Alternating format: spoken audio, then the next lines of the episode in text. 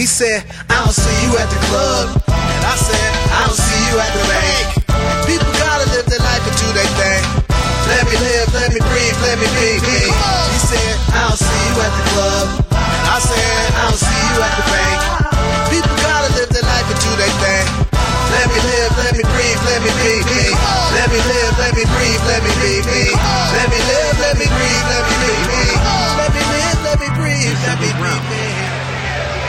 Immediately thereafter, he walked into the teeth of a monumental decision. He was drafted, and then he refused induction on the grounds of his religious convictions on war. My conscience won't let me go shoot my brother or some darker people or some poor hungry people in the mud for big powerful America and shoot them for what? They never called me nigger. They never lynched me. They never put no dogs on me. They never robbed me of my nationality, raped and killed my mother and father. What I'm going to shoot them for what? How am I going to shoot them? Them little poor little black people, little babies and children and women. How can I shoot them poor people? I would just take me to jail. While fighting imprisonment for his stand, Ali was also stripped of his title, denied a license to fight in the United States, and denied a visa to go overseas to fight. He was in a much tighter financial bind than most were aware of. I want to see the world heavyweight champion driving a Volkswagen, guys in the Cadillacs and making fun of you. So I'm working today, I'm hauling, right? I'm more... and so I had one day I had to speak at Canisius. Heard of Canisius? Canisius, Fairleigh Dickinson, C.W. Post. Three colleges at fifteen hundred dollars a college. Pretty good money. So I broke my wife's piggy bank. Have about she had about thirty-five dollars in it. I broke the no, I'm sorry, one hundred thirty-five dollars. I broke the piggy bank to get gas money to get me to the college. And I got enough gas and food money to get the forty-five hundred dollars, the three fifteen hundred dollars extra. At forty-five would hold me, pay gas bills, light bills, till I get to the next college. this went on until that whole mess was over. Inevitably, students would challenge Ali on his stand and his convictions. Remarkably, Ali more than held his own against students who had a far better formal education than he. I'm saying you talking about me about some draft, and all of you white boys are breaking your neck to get to Switzerland and Canada and London. I'm not going to help nobody get something my Negroes don't have. If I'm going to die, I'll die now, right here fighting you. If I'm to die, you my enemy. My enemy is the white people, not Viet Congs or Chinese or Japanese. You my opposer when I want freedom. You my opposer when I want justice. You my opposer when I want equality. You won't even stand up for me in America for my religious beliefs, and you want me to go somewhere and fight, but you won't even stand up for me here at home. Welcome to the African History Network show right here on 910 AM, the Superstation, the voice of Detroit. That was the voice of the one and only, the champ, the greatest of all time, Muhammad Ali. We're going to talk about Ali in the uh, second hour because this past week was the uh, anniversary of Muhammad Ali refusing to go uh, fight in Vietnam. He was stripped of his title subsequently. He said, I'm not going to go kill some poor people for a white supremacist government. We'll talk about that. Hey, on tonight's show, we have a lot to talk about, a lot to talk about. You know, this past Wednesday, April 26th, there was a uh, discovery that was revealed out of San Diego about uh, human remains dating back 130,000 years ago. And nobody is better qualified to talk about that than one of my teachers, Dr. David Imhotep, uh, author of the book, The First Americans Were Africans, Documented Evidence. So we're going to bring him on here in just one second here. Hey, you listen to the African History Network show on 910 AM, the Superstation, the voice of Detroit. I'm your host, Brother Michael Imhotep. You know, at the African History Network, we focus on educating, empowering, and inspiring people of African descent throughout the diaspora and around the world because right knowledge corrects wrong behavior. What you do for yourself, what you do to yourself, and what you allow other people to do to you is based upon what you think about yourself. What you think about yourself is based upon what you have been taught about yourself. What you have been taught about yourself is based upon everything you've read, heard, and seen about yourself. So when you control the radius of a man's thoughts, you can control the circumference of his actions because the mind can't do or teach what it doesn't know. Now we deal with a number of different topics here on the show. We deal with current events and history and politics, education, economic empowerment, entrepreneurship, uh, relationships, love, sex, health issues, and much, much more. Sign up for our email newsletter. Text the word Kemet, K-E-M-E-T, Text the word Kemet, K E M E T, to 22828 to sign up for our email newsletter. We just sent out a email blast uh, uh, right before this show started. And then also go to our website, AfricanHistoryNetwork.com, AfricanHistoryNetwork.com. Sign up for the uh, email newsletter there, and you can sign up for our uh, online class that I'm teaching on Thursday, 7 p.m. to 9 p.m. Eastern Standard Time. You can uh, log in from anywhere around the world. Ancient Kemet, the Moors, and the Ma'afa, understanding the transatlantic slave trade, what they didn't teach you in school. Ancient Kemet, the Moors, and the Ma'afa, understanding the transatlantic slave trade, what they didn't teach you in school. This is a multi-week, uh, it's a 10-hour course. All the sessions are recorded. You can go back and watch them over and over again. And we do this class live. Okay, so check that out as well. And then in our second hour, we're going to be joined by Dr. Schavi M. Ali. Uh, she has an event coming up this Saturday, May 6th at Downs Manor Community Room in Highland Park. And she is a, an author, world renowned uh, author, gemstone therapist, and holistic physician. You don't want to miss her in the second hour. Right now, on the line, we have one of, one of my teachers, one of my friends, one of the baddest scholars I know, Dr. David Imhotep, author of the book, The First Americans Were Africans, Documented Evidence. Hotep, my brother, how you doing tonight? Hotep, brother, how are you? And thank you for having me on the show. And you know that I cannot be quiet about what you just had on a few minutes ago. Absolutely, Muhammad Ali. Well, you I played that for you, man, because you know, I, I, I, you know, I had to, I know you knew the champ and you were friends with him, so I got to ask you about the champ, man. You know, we we can start out with that, but go, go ahead with your comments about the champ, the greatest greatest of all time. Well, you know, uh, the first thing is um, I'm finishing up a book on um, it's called Ali and Me. Okay. And um, I was a nutritionist. Yes. PhD in nutrition, and uh, won the I won the position and was uh, the second uh, biggest thing in my life. You know, mm-hmm. first of course was football, and I played for Maryland. But but when I got with Ali, that was the second biggest thing. Uh, I had him for the last seven fights of of his career. Right. And uh, he was an amazing, brilliant man. You Absolutely. know, he was unlettered you know, to uh, America's standard, but he had a brilliant mind. So maybe yes. his words weren't weren't uh, the largest world words, but uh, he took ten dollar thoughts and used one cent words so he could get his message through. So brilliant, brilliant, brilliant man, humanitarian, human being, and and a good brother.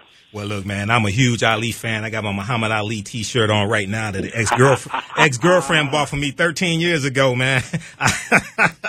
I still have this shirt, brother. And and, and people when when they see me uh, broadcast from uh, the Detroit studio, uh, they see two uh, pictures behind me of Muhammad Ali. There okay? you go. You know, and, and, and, and also in the middle of that is Malcolm X, because those are two of my heroes, Muhammad Ali and Malcolm X. So, uh, uh, and, and in the second hour, last uh, segment of the second hour, we're going to talk, I'll talk about Ali some and uh, him refusing to uh, go into the Vietnam War as Beautiful. well. But look, brother, I, I wanted to, you know, I talked to you uh, a couple days, well, we talked to you today and uh, yesterday, I think it was. And uh, you and I um, were talking about a few different things, and we're going to get into them tonight. Um, uh, we talk about this discovery coming out of uh, San Diego, uh, dealing with mastodon remains and evidence of humans in California 130,000 years ago. That that turned the archaeological world upside down. Muhammad Ali said, "I shook up the world." This discovery shook up the world, man, because all the major news outlets carried this story on Wednesday and Thursday. All the major news outlets carried that story.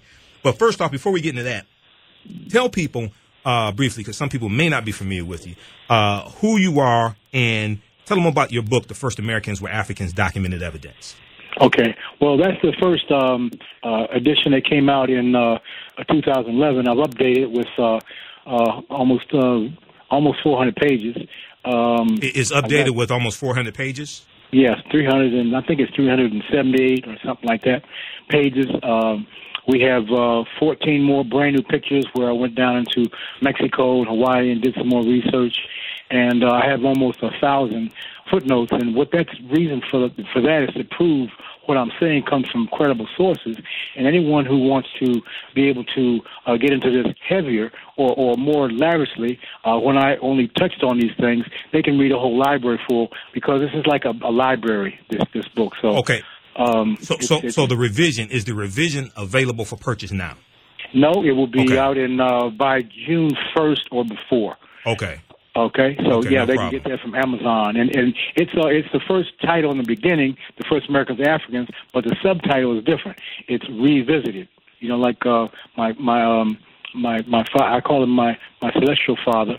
Um, who has passed on, Ivan Van Sertima. Yeah. I just taken up where where he left off, and right. uh, he got me into all this. So And- and- that's that's what we're talking about. He he talked about how the Mm-hmm. first Americans uh, uh, were Africans that came before the Indians. I mean, before Before uh, white folks, and I'm showing that we came before the Indians. And and his book, his uh, monumental book, they came before Columbus, came out in 1976. Absolutely. And as you talked about when you were on WKRP in Cincinnati, Channel Five, that fantastic interview that you did, you said that there have been numerous dozens uh, of archaeological uh, discoveries since that book came out.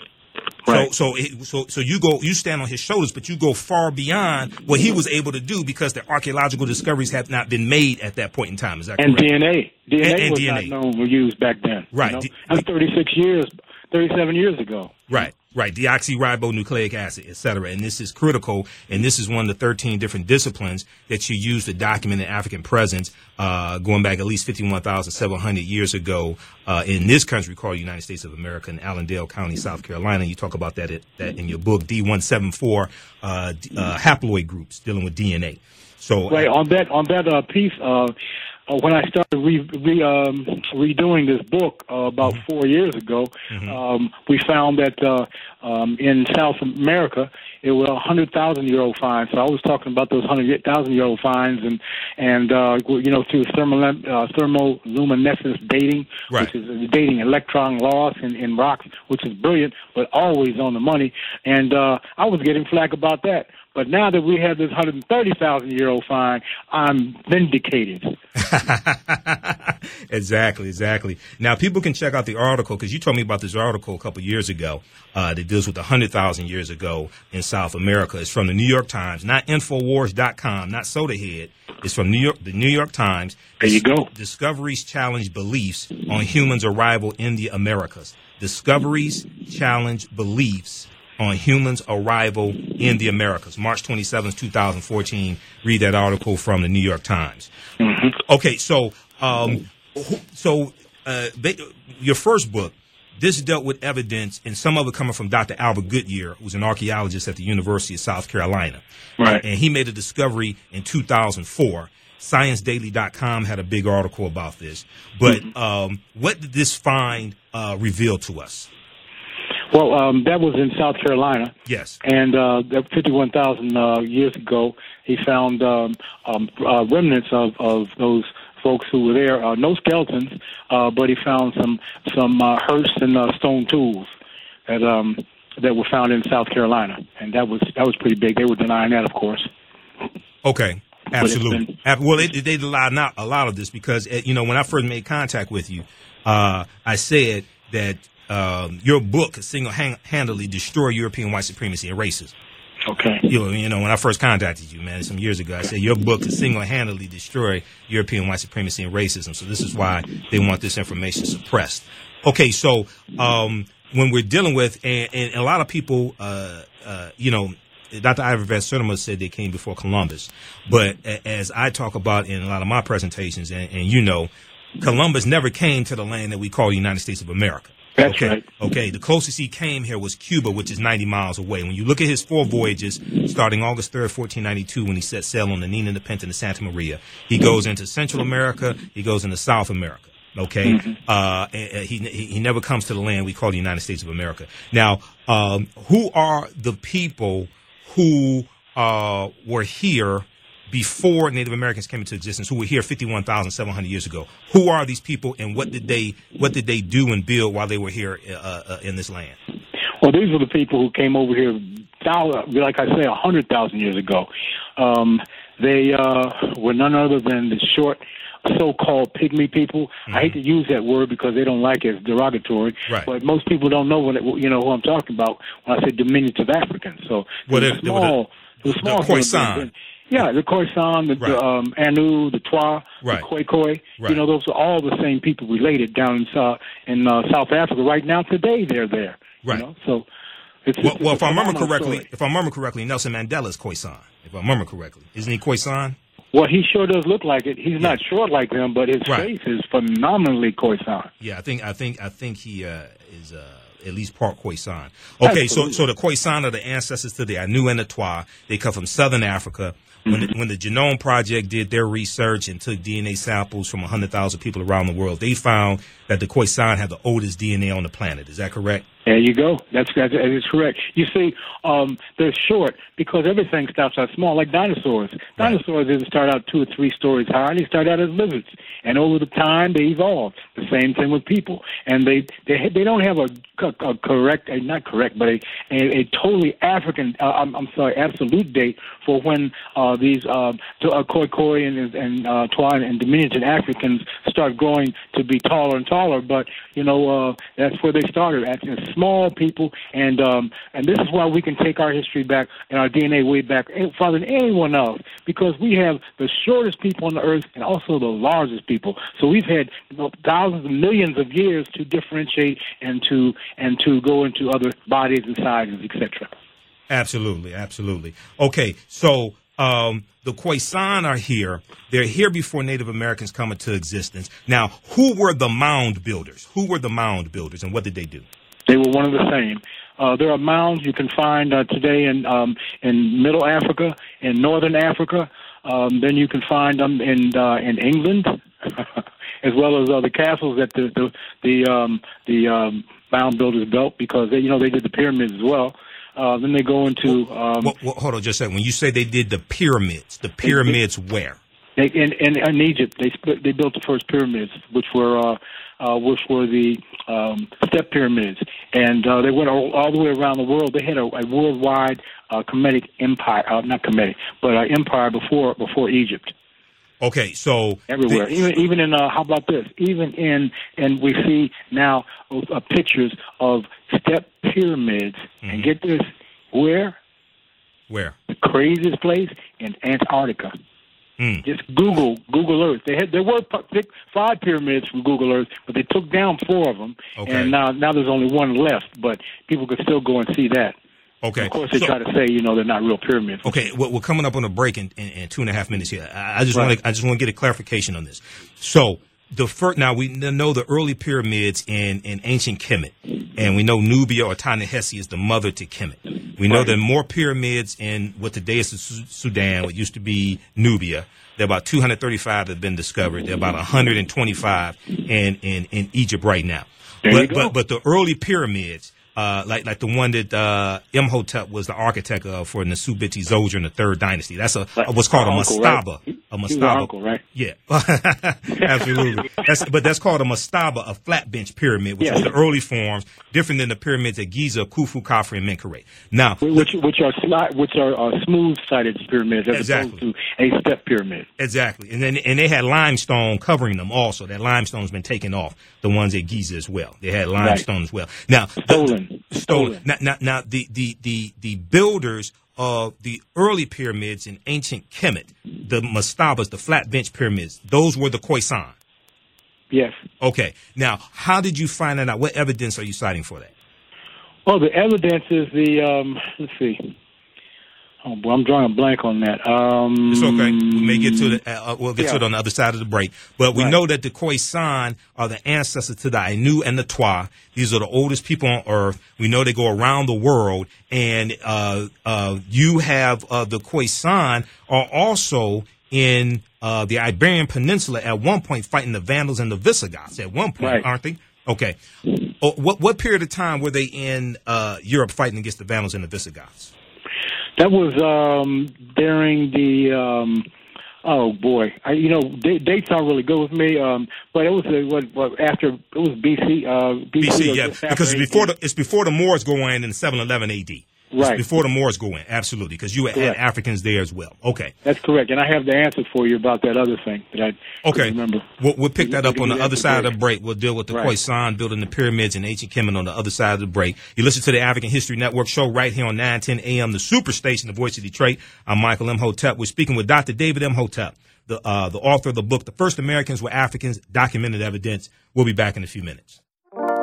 When you think of the voices of Detroit, there's only one station that comes to mind 910 AM Superstation.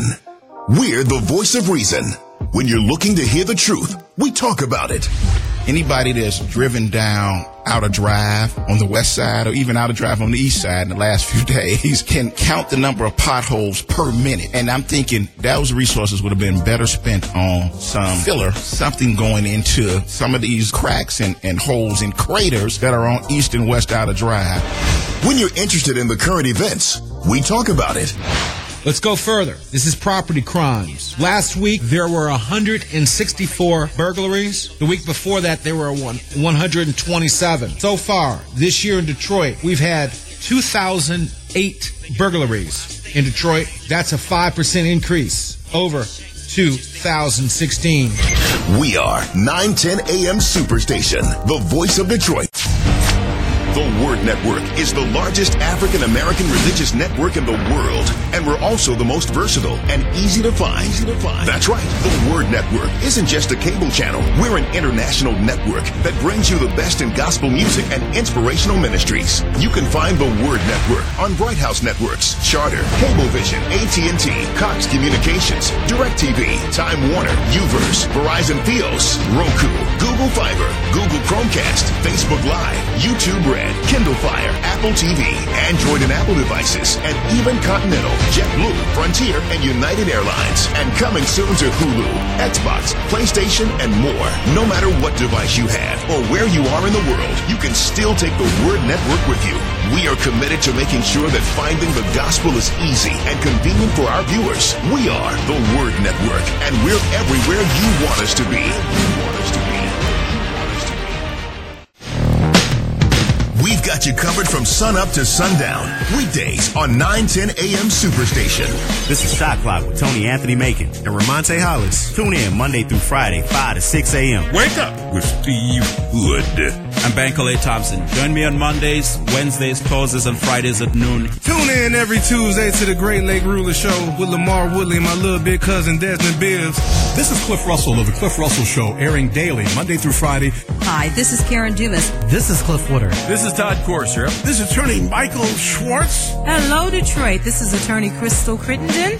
Hello, everyone. I'm Charlene Mitchell. I'm Reverend Maya Elisa Reynolds. We got the topics, the guests, the opinions, and the facts.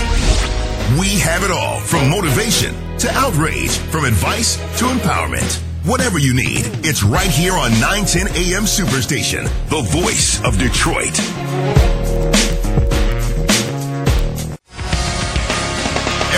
Every weeknight at 9 p.m. is something new and something fresh. This is Todd Corser, and I want you to check out my show. Listen in and call every week as we explore government and hot topics. Tune in, raw and uncut. This is attorney Michael Schwartz at 910 a.m. Superstation, and you can hear me every Tuesday night starting at 9 p.m. Hello, Detroit. This is attorney Crystal Crittenden, and please tune in to my new show, The Truth Matters, on 910 a.m. Superstation.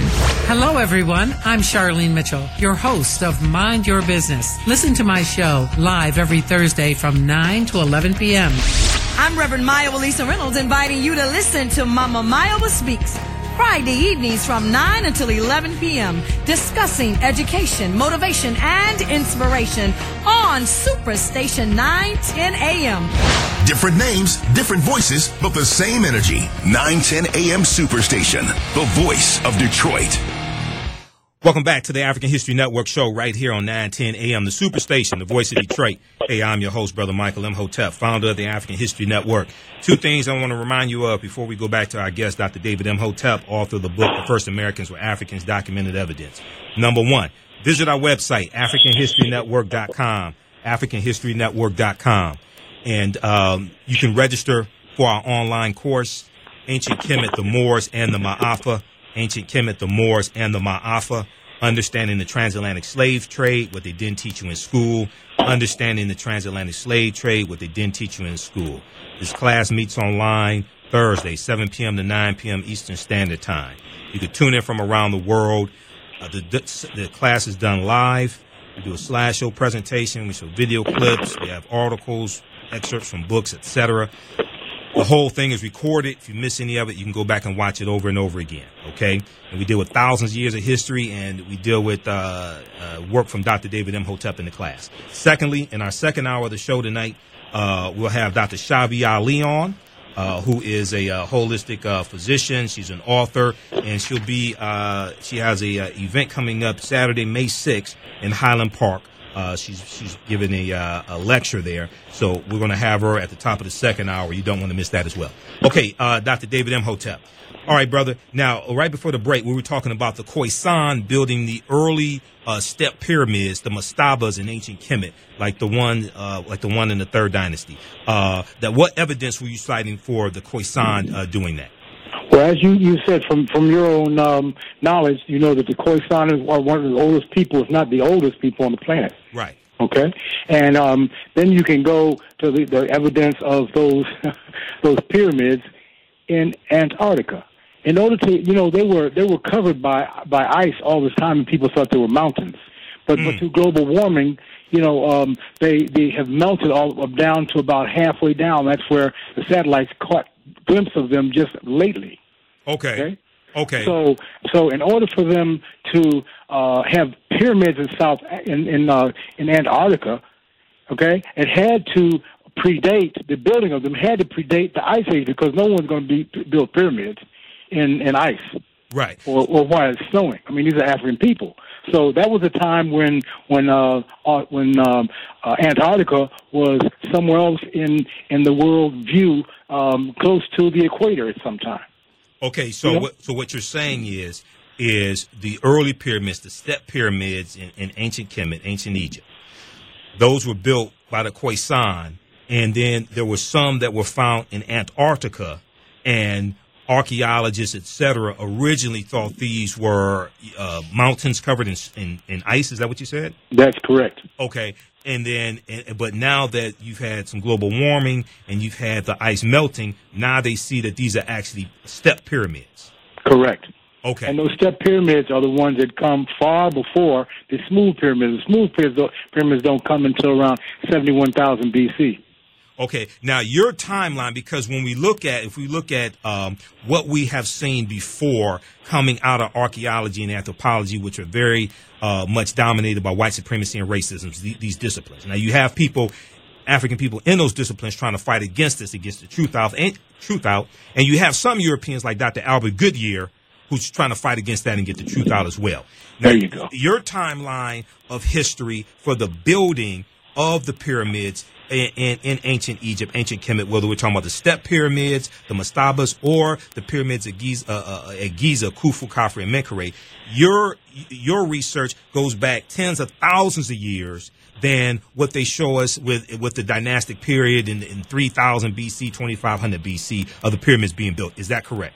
Absolutely. You know, they took um, they had took some um, some uh, documents that were uh, stone in stone. They were carved in stone about about the um, the um, different uh, kings and uh, pharaohs who ruled in Egypt, and it goes back so far. They took them up and they they supposedly were taking them to England, and they said they they got lost overboard during a storm. Wow, wow. So our only our only hard evidence was that. But I'm sure, you know, in some other time, here when they build up a, or, or open some other tomb or someone's casket or sarcoph- sarcophagus, we're going to find something to to that note. Absolutely, absolutely. Well, you know, man, just uh, la- earlier this month in uh, Egypt, they found uh, they they uncovered uh, eight mummies that are 3,500 years old. Okay, uh, I don't know if you saw that article. Uh, CNN uh, has an article about it. There, there were three major archaeological discoveries revealed this month. Right. In April. Okay, this is one of them. People could check out this article. Egypt unearths eight mummies in 3,500 year old tombs. Egypt unearths eight mummies in 3,500 year old tombs. This article is from um uh, CNN.com, not Infowars. This is from this is from CNN.com, and uh, those watching on Facebook, we just posted the link there on the thread. Okay, now, uh, and, and and from my understanding, the earliest settlers in uh, ancient Kemet were the Khoisan, the Twa, the Ainu, the short-statured people. Is that is this correct? Absolutely. You know, in one of the, um, and I forget uh, exactly which temple it was, Um, but we, when we went into the temple and we started to go down the steps down to the um, the uh, so-called basement or, or, or first level, yes. okay, because you don't come on the second level, uh, we had to bend down to get into the doorway. Right. So right. why would why would these people um, build something like it to make people bend down? There was no reason. It wasn't a trap door or anything of that nature. It was because they were short. Exactly. Exactly. Okay. Now let me ask you this question. Um, um, when we look at the pyramid mounds, when we look at mounds here and the mound builders, the mound builders here in the land we call the United States were the Khoisan, okay, the ancestors to the Ainu and the Twa. We know that there are mounds up and down the Mississippi River, okay? Absolutely. All right. It was, they call it Moundville now because there were so many mounds. You said they what now? They called it Moundville. The white folks who first found Moundville. Yeah, because there were so many mounds. Moundville. That's what they call the Mississippi River, Moundville. Uh, uh, the area, yes, around the Mississippi. Around the because Mississippi what they River. did was, what you know, the the place was so densely forested.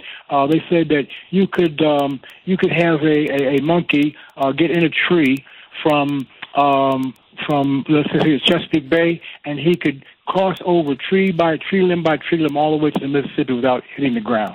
Okay. So there were no there were no superhighways then. The superhighways there were the Mississippi River and the Ohio River and Arkansas River, where they went up. They went up without any any obstructions, uh, you know, to uh, to travel up and down uh, the coasts of uh, of the North America with the Eastern uh, American and Western America. So that's how they traveled. Okay. Now, let me ask you this question here. Um, uh, we have the mounds up and down the Mississippi River here. Uh, what now? Um, what is the difference between a mound and a pyramid mound? I hear both terms. What's the difference? Well, there's, there's um, a pyramid mound is a larger a, a larger type uh, uh, structure. Okay. Um, and of course, it's shaped like a pyramid. But but these uh, these other mounds are, are round shaped. What they are is they have a, a skeleton inside.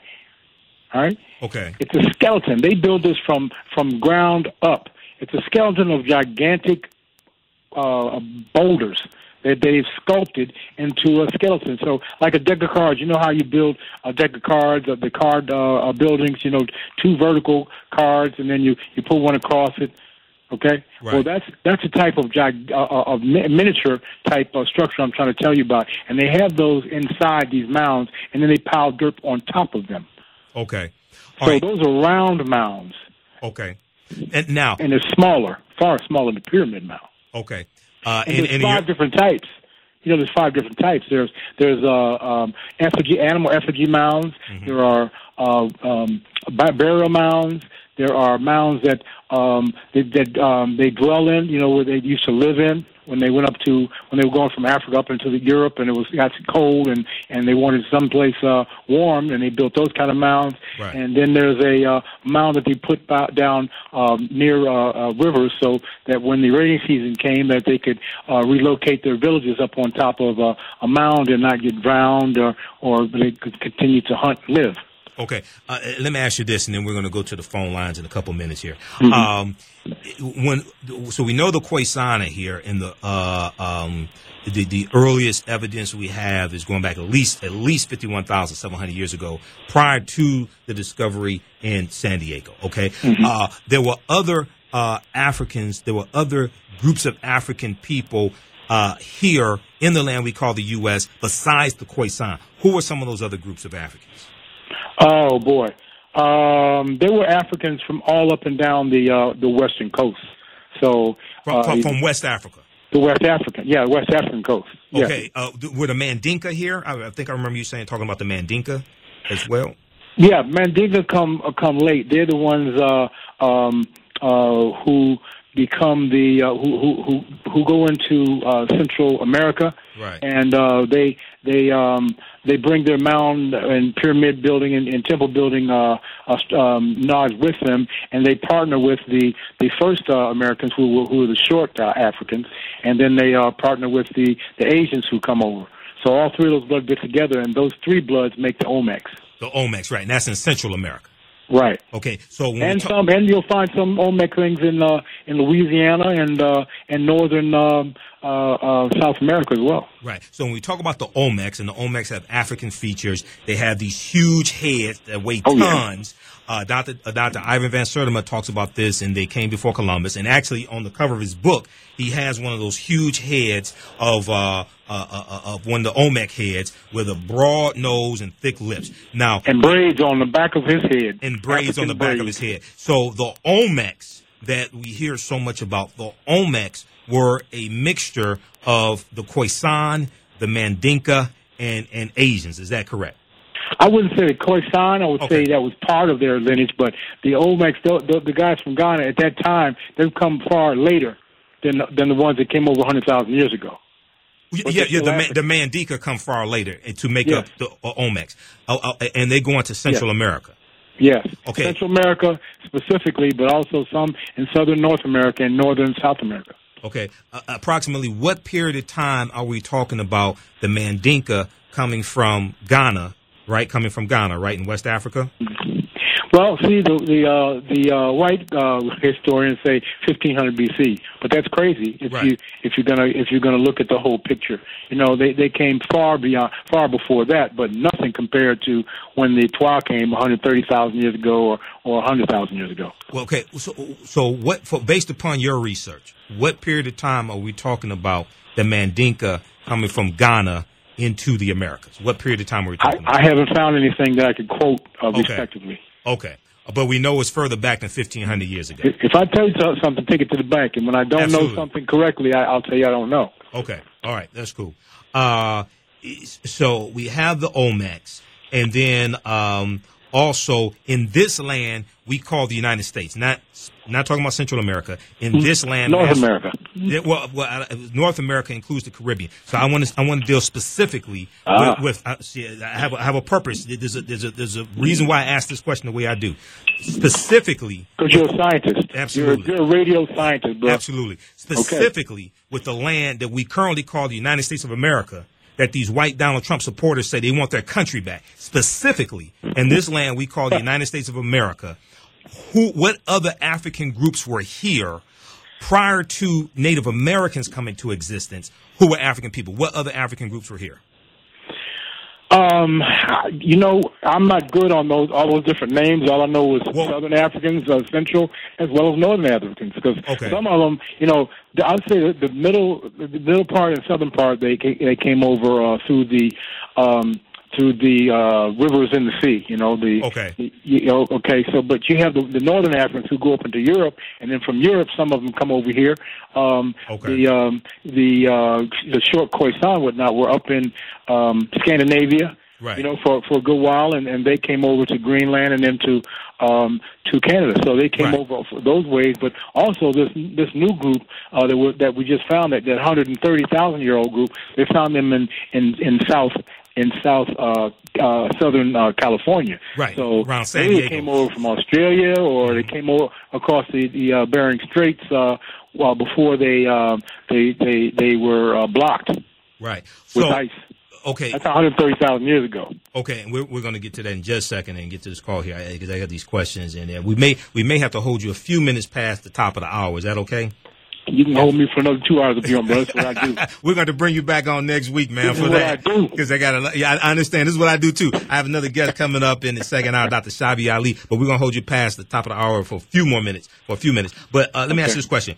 Dr. Claude Anderson, who's another one of my teachers, I just had him on the show at the Yes. uh, end of February. Um, uh, he talks about the Folsom people. And this was another group of African people. Uh, uh, Folsom, Arizona is named after them. F O L S O M, the Folsom people.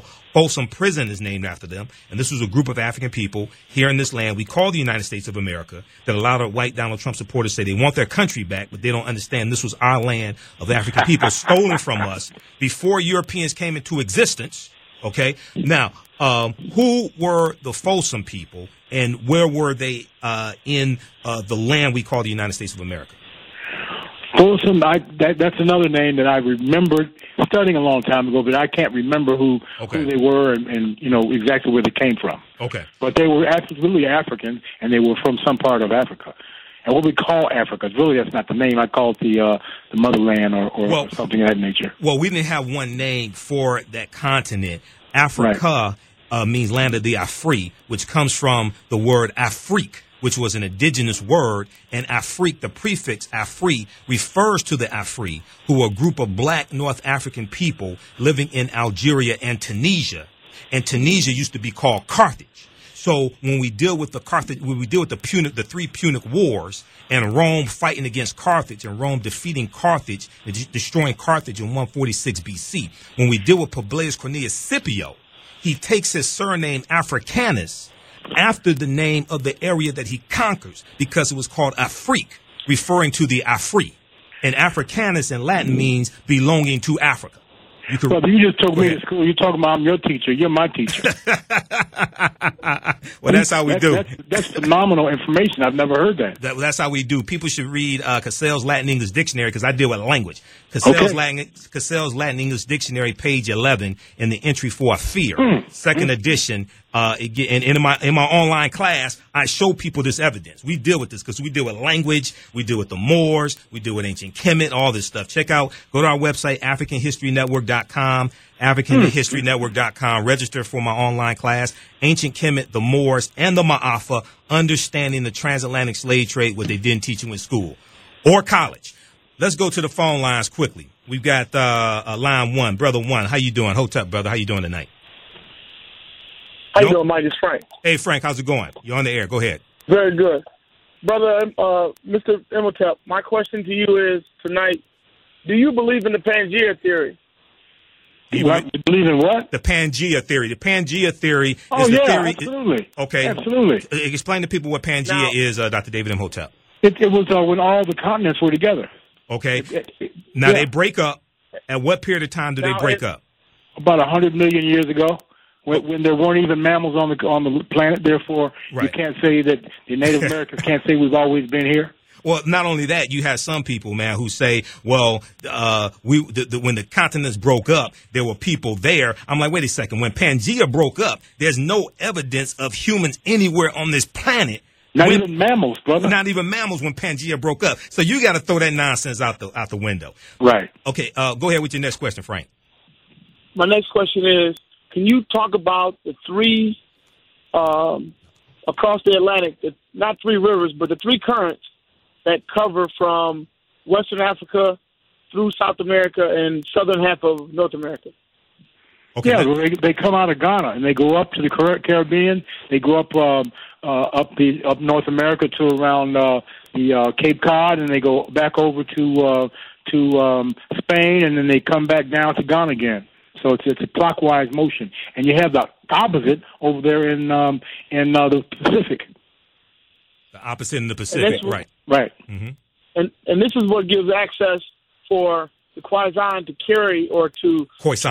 uh, travel. Khoisan. Absolutely. Khoisan Yeah. to travel. Yeah, there was a there was a college professor who put in a uh, canoe and uh, off that area, Right. and uh, it took him three weeks to get here without without a sail, a roar, or, or, or um, a motor. It was about 52 days, wasn't it, Doc? Yeah, about about that. Yeah, Yeah, that was Dr. Yeah. Alan Lombard. He's not There Jerry. you That was. Dr. Alan Lombard. You talk about that in your book. medical doctor. Right. Absolutely, absolutely. Because they're currents that go back and forth, and uh, he was able to sail uh, the the um, the west, the closest tip of South America, called Pedro Ferreira. That's the closest tip to the closest tip of West Africa. The difference is about fifteen hundred miles. Okay, and they're currents Correct. that go back and forth.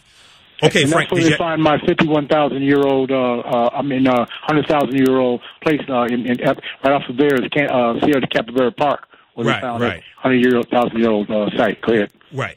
Oh, but wasn't that at the southern tip, uh, uh, uh, Tierra No. of? Uh, okay, that wasn't at the southern tip. No, that was up in Brazil. Uh, up in Brazil. That's right. Okay. Okay. Did you have another question, Frank? We're coming up on the break. No, I appreciate it, Dr. Imhotep. It's always been a pleasure, and I'm looking to purchase your book in the near future. Appreciate brothers like you. Without you, I wouldn't have a paycheck. All right, Frank. Thank you, sir. All right.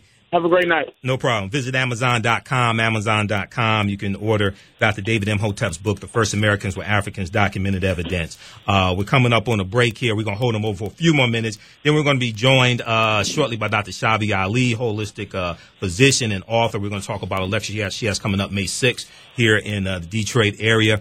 Uh, weather by Weather Vision. It's cloudy right now in Detroit, 53 degrees. Weather by Weather Vision. So dress appropriately if you go out. Hey, this is, uh, you listen to the African History Network show right here on 910 AM, the Superstation, the voice of Detroit. I'm Michael Imhotep. Visit our website, AfricanHistoryNetwork.com, AfricanHistoryNetwork.com for more information. You can also watch a preview of my online class, Ancient Kemet, the Moors, and the Ma'afa, Understanding the Transatlantic Slave Trade. What they didn't teach you in school, you can register for the class there as well. We'll be back in a few minutes. If you want to hear the voices of Detroit, look no further than 910 AM Superstation. No power is greater than the collective power of the Congress and Senate, the, the House of Representatives and, and, the Senate. So, which is why, you know, which is why Barack Obama, you know, had such great strides in his first term when he actually had a working Congress. We had a, they had a 50% uh, Democrat uh, Congress. And then in the midterm elections, when the Republicans took power, they were stymieing Obama every time, they, every chance they could. We're at this stage in Detroit where we've got to hold on to our property. With the transition that's going on, Detroit's the last major city in America to go through this regentrification, and it's one that has gone through it more rapidly than any city in America ever has. But we're still 80% African American, and people need to pay their taxes, hold on to their properties, uh, because there's going to be a shift at some point from Midtown and downtown. We are 910 AM Superstation, the voice of Detroit. Welcome to WADL's 2016 Fall Lineup. We're excited to share our new programming lineup. We have added even more new programming this year. We're excited to add Pawn Stars, Justice for All, Scandal, Marvel's Agents of S.H.I.E.L.D., Military Makeover, Judge Faith, Coffee with America, and 50 Plus Prime to our already strong lineup. These shows have been the true performers on the traditional networks and on cable. With the success of Judge shows, we decided to add one more to complete the Judge block on WADL. That's right, you'll get four judges, back to back to back to back, starting at 11:30 a.m. with Judge Faith. Then it's Supreme Justice with Judge Karen. Next up, it's Justice with Judge Mablean, and finally, it's the always entertaining Justice for All. All four shows are sure to draw large audiences in our key demos of adults 18 to 49. Who says crime doesn't pay? WKBD and WJBK build their stations on this genre. We are taking it one step further, adding Security Brief and Cops Reloaded to the block of court shows. WADL is going to own the daytime. At 5 p.m., one of the hottest shows on cable joins the WADL lineup. Pawn Stars. Our early fringe block will be a strong lead in for our very popular comedy sitcoms, Raising Hope and Seinfeld. Everyone has a Seinfeld line. Nothing for you. In Prime, the must-watch crime show Law and Order Criminal Intent is a staple.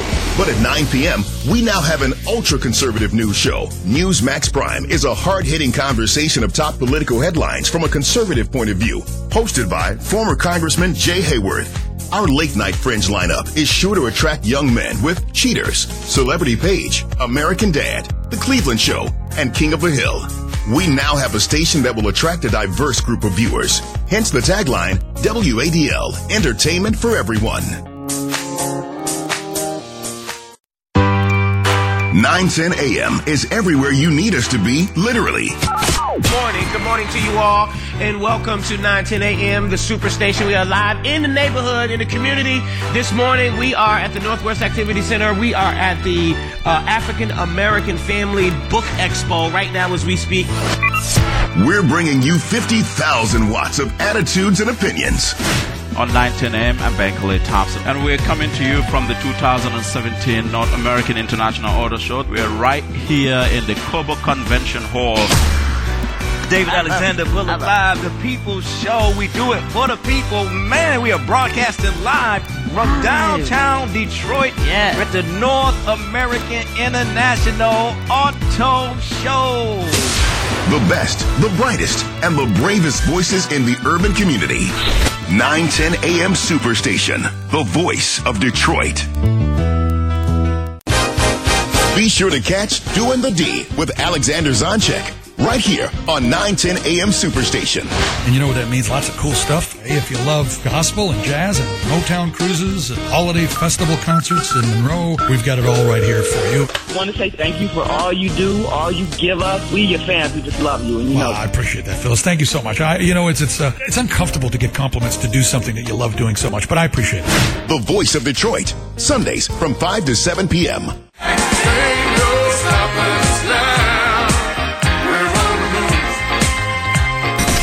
910 AM Superstation is the voice of Detroit. We've assembled an unmatched roster of talent, topics, and opinions designed to reflect the heartbeat of the city. We've got it all. The news, the sports, politics, relationships, activists, and everything, in, between. We are 910 AM Superstation, the, voice, of, Detroit. The Word Network is the largest African American religious network in the world, and we're also the most versatile and easy to find. That's right. The Word Network isn't just a cable channel. We're an international network that brings you the best in gospel music and inspirational ministries. You can find the Word Network on Bright House Networks, Charter, Cablevision, AT&T, Cox Communications, DirecTV, Time Warner, Uverse, Verizon Fios, Roku, Google Fiber, Google Chromecast, Facebook Live, YouTube Red, Kindle Fire, Apple TV, Android and Apple devices, and even Continental, JetBlue, Frontier, and United Airlines. And coming soon to Hulu, Xbox, PlayStation, and more. No matter what device you have or where you are in the world, you can still take the Word Network with you. We are committed to making sure that finding the gospel is easy and convenient for our viewers. We are the Word Network, and we're everywhere you want us to be. Take a laughcation with American Dad. Fly the friendly airways. Right here, honey. See the sights. What's up? Relax and unwind. Just gotta find my quiet place. I got ya. I'll come back to that one. It's an all-inclusive comedy getaway. Get a picture of these. Meow. Take a laughcation with American Dad. Viewer discretion advised. Weeknights at 12 midnight on WADL Detroit. 910 AM Superstation isn't just any station. We're your station. So tell us what you just saw, what you feel, and what you want to know. Post your comments, questions, and pictures on our Facebook page, and we'll make it a topic of conversation. Take it to Facebook, and 910 AM Superstation will bring it to the streets. The most powerful voices in the African American community are all right here on the new 910 AM radio superstation. WFDF Farmington Hills, Detroit, 910 AM Superstation, a division of Adele Media. Welcome back to the second hour of the African History Network show right here on 910 AM, the Superstation. I'm your host, Brother Michael Imhotep, founder of the African History Network. I'm a talk show host, researcher, lecturer, and writer. Visit our website, AfricanHistoryNetwork.com, AfricanHistoryNetwork.com. You can register for an online class I'm doing on Thursday, 7 p.m. to 9 p.m. Eastern Standard Time called uh, Ancient Kemet, the Moors, and the Ma'afa, Understanding the Transatlantic Slave Trade. What they didn't teach you in school, we deal with some of the information we're talking about right now and a lot, uh, much, much more. And the sessions are live, uh, online. You can tune in from around the world. Uh, the sessions are recorded, so anything you miss, you can go back and watch over and over again. And as soon as you register, there's about 10 hours of content that you can start watching. We're speaking with Dr. David Imhotep, author of the book, The First Americans Were Africans, Documented Evidence. Uh, he's a friend of mine, he's one of my teachers also, brilliant, brilliant scholar and historian. Okay, Dr. David Imhotep, before the, uh, the first hour, man, we were blowing people away. And uh, we're broadcasting on our Facebook Live, uh, uh, on Facebook Live on our fan page, the African History Network, where we have 900,000 followers. And we have Wandabi uh, Zaidu, who is watching from Ghana. And he said, All my 23 years in Ghana, I never learned this. God bless. Okay, so we're reaching a lot of people, brother. well, well, write him back and say that uh, my grandfather told me that uh, that his mother came from Ghana. Okay, so your your grandfather told you that his mother came from told, Ghana. Told my father, and, and he both uh, at one Thanksgiving dinner, he told both of us that information. And Your great great your great grandmother came from Ghana. There you go. Okay. People have been asking how can they get your book, Doc. So number one, if you're in the Detroit area, Nandi's Knowledge Cafe, located at one two five one one Woodward Avenue in Highland Park, Michigan, four blocks south of the Davidson Freeway between Glendale and Highland Street. Nandi's Knowledge Cafe. N A N D I apostrophe S, Nandi's Knowledge Cafe, located at 12511 Woodward Avenue, 12511 Woodward Avenue in Highland Park, Michigan, four blocks south of the Davidson Freeway between Glendale and Highland Street. Uh, we've had Dr. David Imhotep there twice uh, doing lectures. He and I, we've done two lectures together. She carries his book. Uh, outside of that, you can go to Amazon.com, Amazon.com. And then also, Dr. David Imhotep's website is historictruth.info. Historictruth.info. You can go there. He has Not, information. not any longer. I don't sell them anymore. Well, well, no, no. Uh, You the people can download a two-page abstract of your book, right? Oh yes, Yeah, yeah. yeah, I got you. I got you. Historictruth.info. Historictruth.info. You can go to his website and uh, he gives you can download a two-page abstract, which is free. He has some information there as well. Once again, the name of the book: "The First Americans Were Africans: Documented Evidence." The First Americans Were Africans: Documented Evidence by Dr. David Imhotep. Okay, That's, very. that's the old book. That's not the new book. Well, well, I know, but people can read the, the old book first, and then when the new book comes out, they'll be ready There for you the new book, right? There my, you go. My degree's in marketing. I got you. I'm trying to help. Oh, I got you, well, man. I'll tell you, man. I got you. I know. I got you, man. Okay. All right. Let me get to this quickly, and in a few minutes we're gonna be we'll be joined by Dr. Schavi Ali, who's an author, holistic physician, uh, and she has an event calling up uh, coming up uh, uh, Saturday, May seventh, uh, May sixth, two thousand seventeen, presented by the Soul Collective, presents consciousness of health.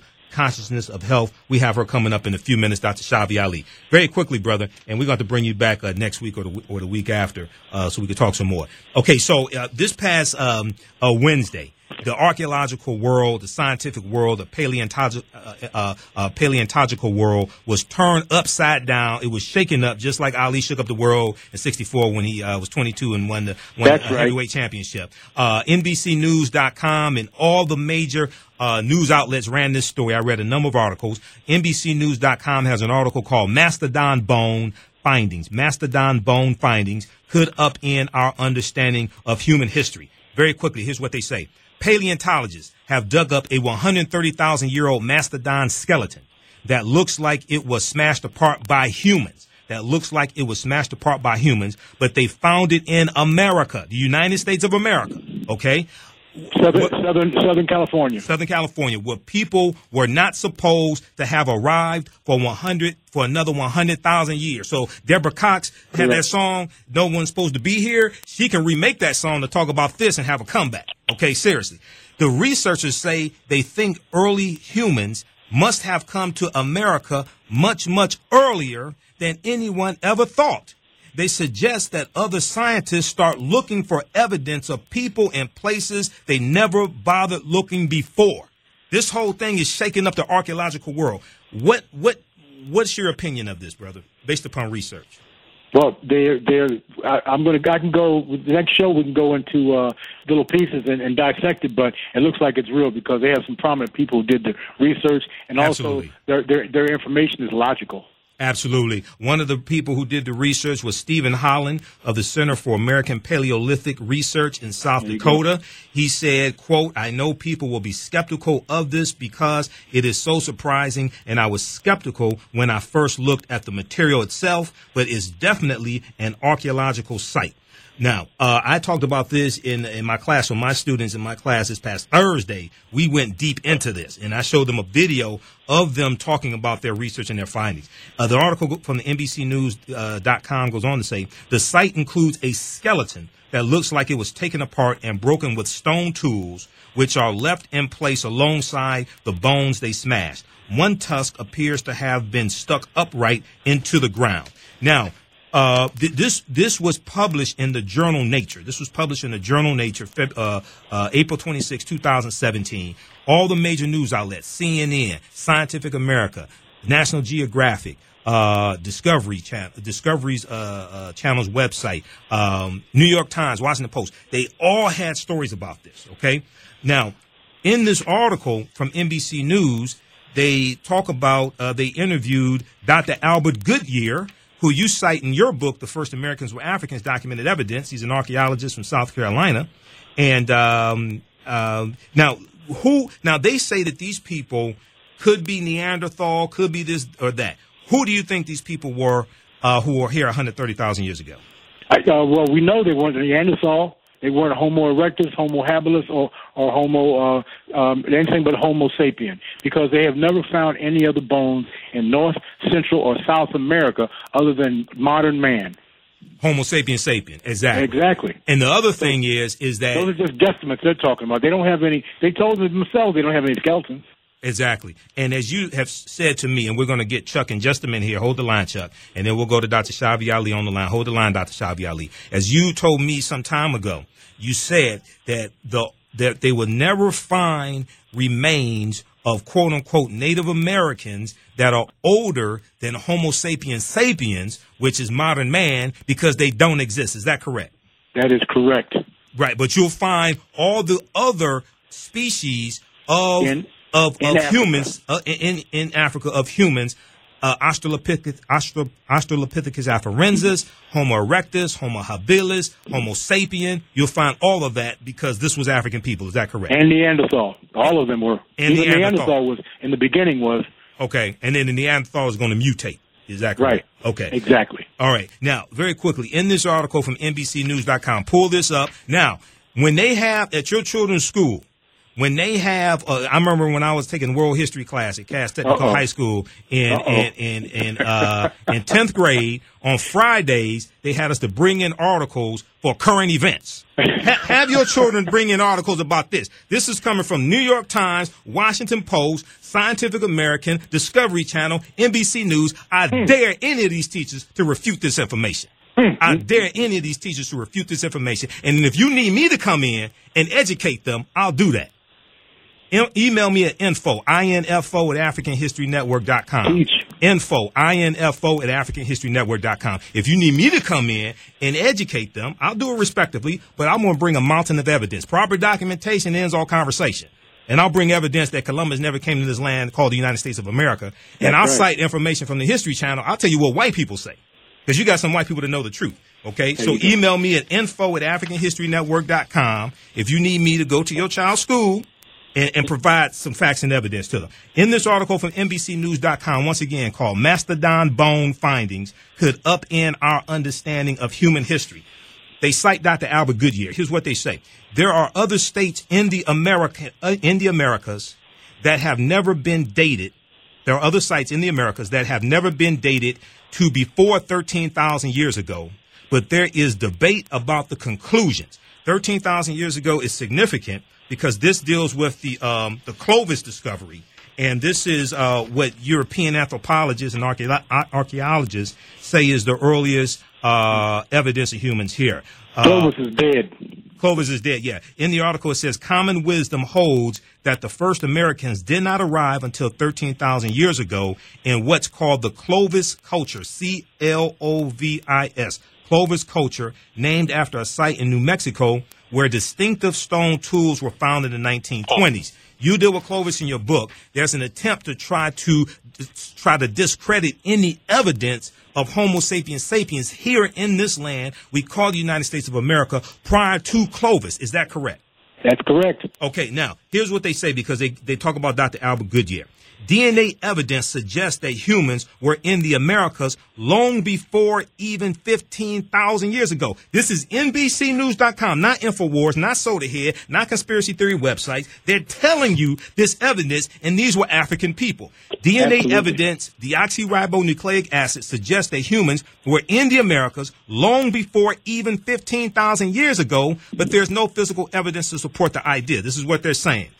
And archae- I know you, you have other evidence. And the archaeology mainstream is very unforgiving of researchers who challenge the accepted dates, said Dr. Albert Goodyear of the University of South Carolina, who has been working to prove for years that stone tools found in a South Carolina site date to as long as 50,000 years ago. Dr. Albert Goodyear said, quote, there is a lot of ignorance and arrogance about just how little we know about the Western Hemisphere. End quote. I would add to that, white supremacy is racism. Is that correct? Yes. Is that correct, Dr. David? Absolutely. Absolutely. So they interviewed. Alternative facts. Oh, well, alternative facts are lies. Let's just be clear.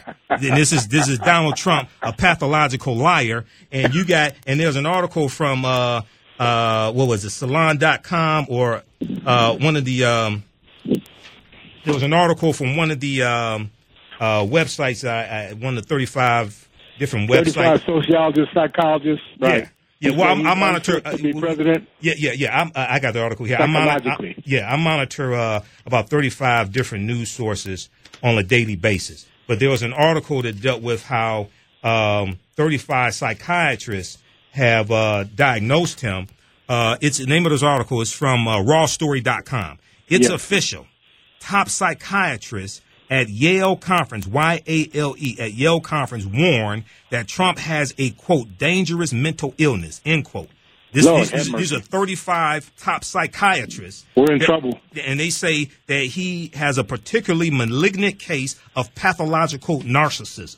Okay? Hmm. Pathological narcissism. All right. Now, uh, very quickly, we have to bring on Dr. Schavi Ali. Uh, this article goes on to say, uh, from NBCNews.com, uh, citing Dr. Albert Goodyear, he said these things are very controversial.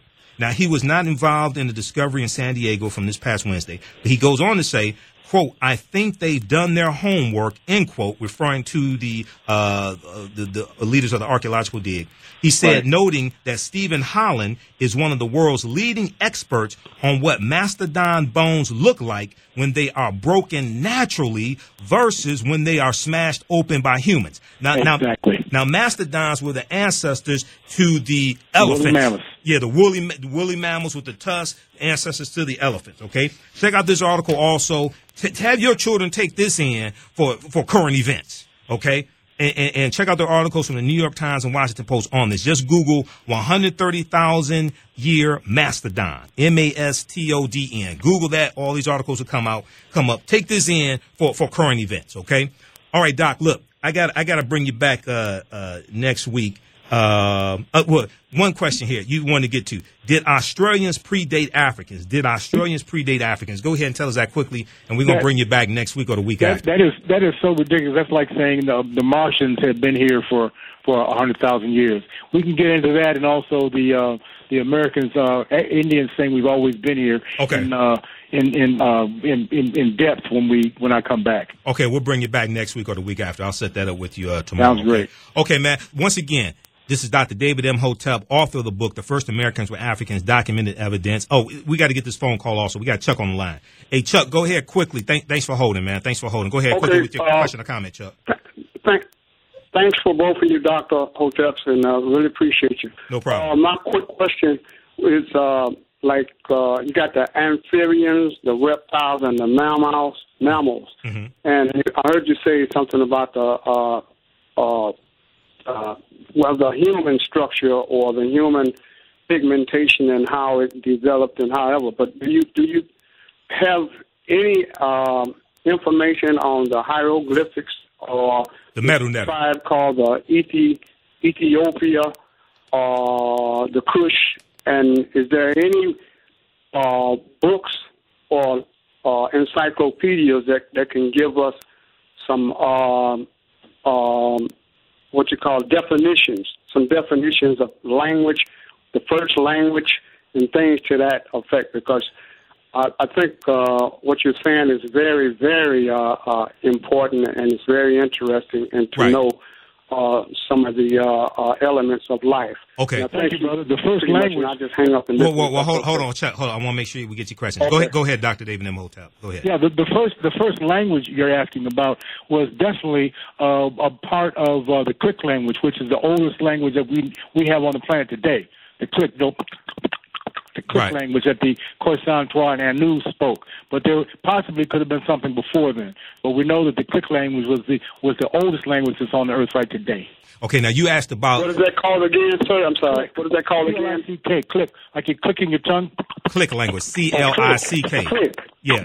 The the the, Okay, click. the, the, the movie uh The uh, guys, their must be crazy. the guys must be crazy. That dealt with the Khoisan and the Coca Cola bottle thrown in the ocean. Okay, and they spoke the click Okay. language. That's the early. That's the You earliest. say it's called click. C L I C K. Okay, Click. uh, the the reason the reason why I was saying that because it, it sounds familiar when you get the the click sound, the cluck sound, or, or however you know, in the sign language and reading lips and uh, uh, what you call auras and, and things like that. I find is very interesting, and I hope maybe you all can elaborate sometime uh, on on that. Okay, I- I- I want- body expression. Okay, Chuck, I want to go to your second question quickly. You asked about the hieroglyphics. Uh-huh. That's the Medu Neter. Yes, That's sir. the ancient pictographical writing of the ancient Kemetic people, the ancient Egyptians. There were three forms in the Medu Neter. You had the pictographical writing, you had the uh, uh, hieratic, and the demotic.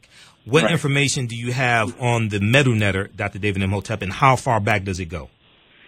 The Medu Neter, well, you know, we have uh, 26 letters in our, our, our alphabet, Right. English.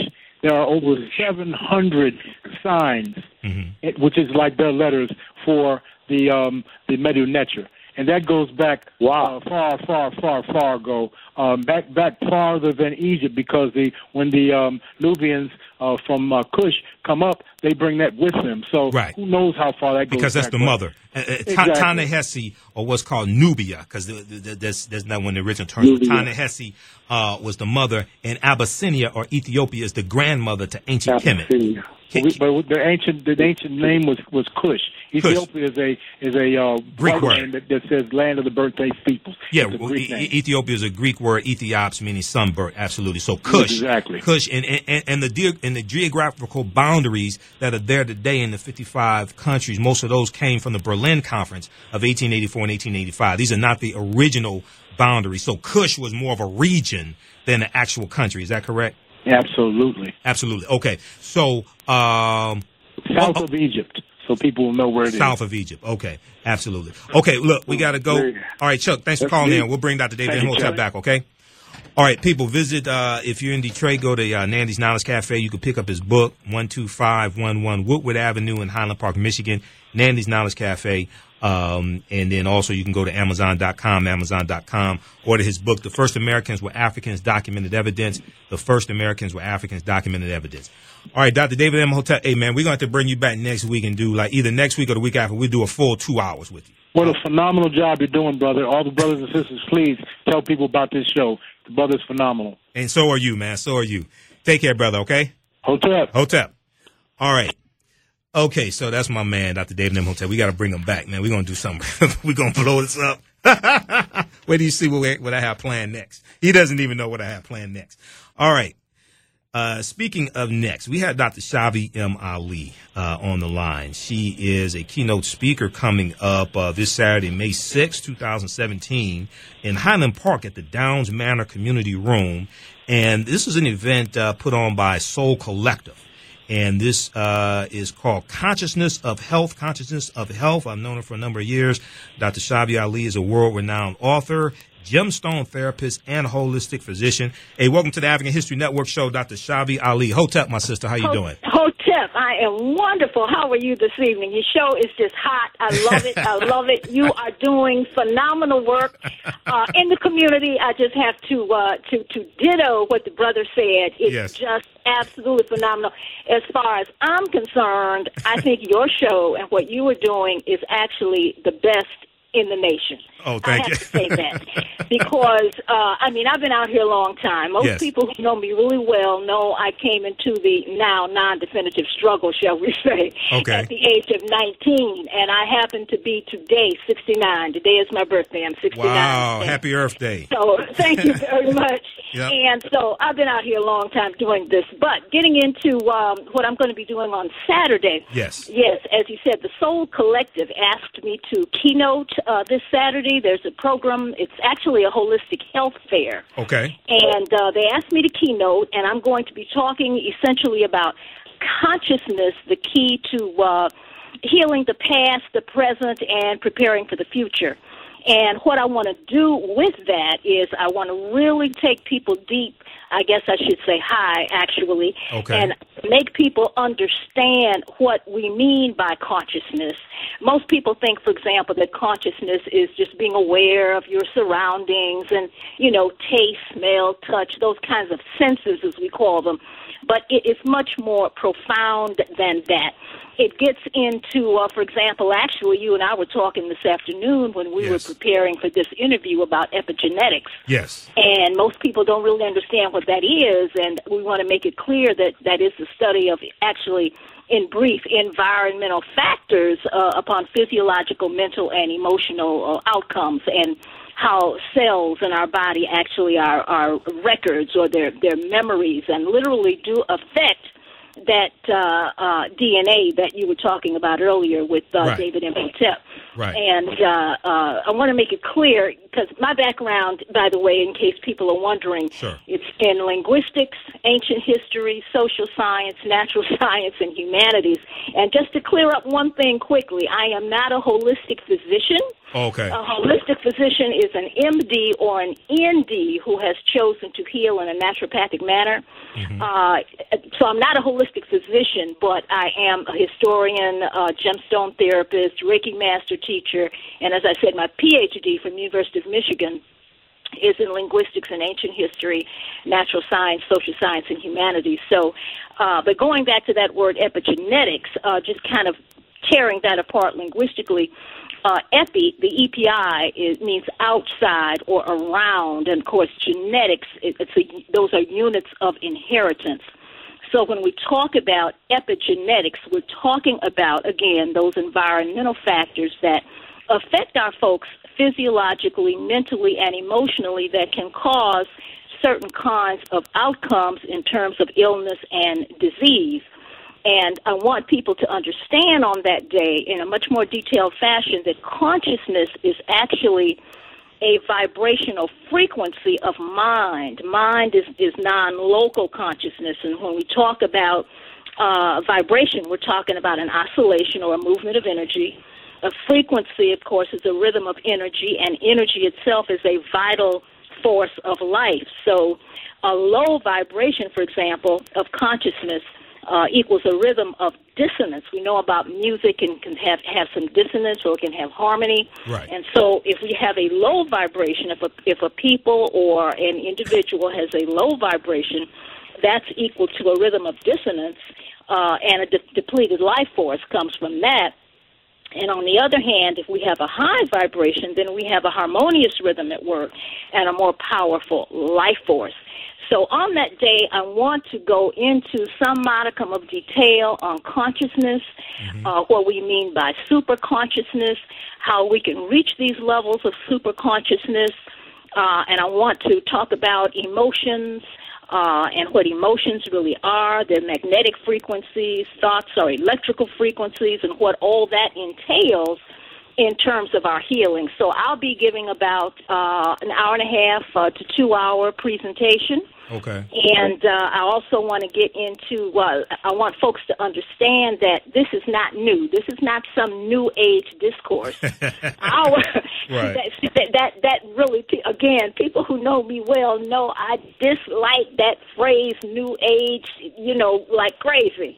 Right. Uh, because our our folk uh, who named and claimed the universe, the multiverse, the cosmos, were talking about levels of consciousness a long time ago. And uh, if folk, for example, want some idea of where they can go to get some some detailed history on on folks who were talking about consciousness, our now ancestor, for example, Dr. Joseph Ben Yakinen, Mm-hmm.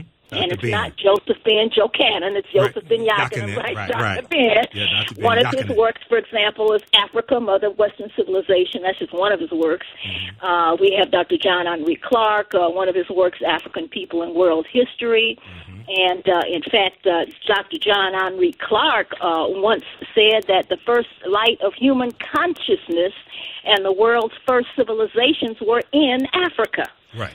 Uh, Dr. Frances Cress Welsing talked about the importance of consciousness in the ISIS papers and in the Cress theory of color confrontation and racism. Dr. Jacob Carruthers' essays in ancient Egyptian studies. Uh, Dr. Asa Hilliard, Larry Williams, and Nia Damali and the teachings of Ptahhotep, the oldest book in the world Right. uh, Dr. Gerald Massey, Ancient Egypt, Light of the World. And then, of course, we have our ancient Kemetic uh, holy books. For example, the Per Em Heru, Yes. Book of Coming Forth by Day, Per Em Sebu, the Book of the Gates or Portals, uh, the, the Per Em Petu, the Book of the Heavens, uh, Per Em Ku, the Book of the Breaths, Per, per Em Amencha, the Book of the Hidden Eternal Land. So, in essence, again, I want the audience to understand, the listening audience tonight and the audience that will be in attendance on Saturday to understand when we talk about consciousness, We are not talking about something that is relatively recent in discourse in the world. We're talking about a vibrational frequency of energy that goes back thousands, if not millions, of years ago. Absolutely. Okay, we're coming up on a break. I'm gonna hold you over for a few minutes after the break. Okay, if you have a few more minutes, Yes, I'm gonna hold of you over. Uh, we have a question on Facebook. Uh, somebody asked a question here. Um, are you talking about? Uh, uh, so they said, are you talking about metaphysics with uh, the consciousness and things like that? You're talking about? Are you talking about metaphysics? Well, meta mean, meaning beyond, Beyond, physics, yes. of course, dealing with the material plane. Yes, we are talking about metaphysics or going beyond the material plane. We want to talk in some uh, uh, some logic about what's going on on the material plane because it is clear that our communities are in trouble. We want to face that reality, but we want to talk about how can we heal what is the real core? What is the root of healing what's going on in our communities?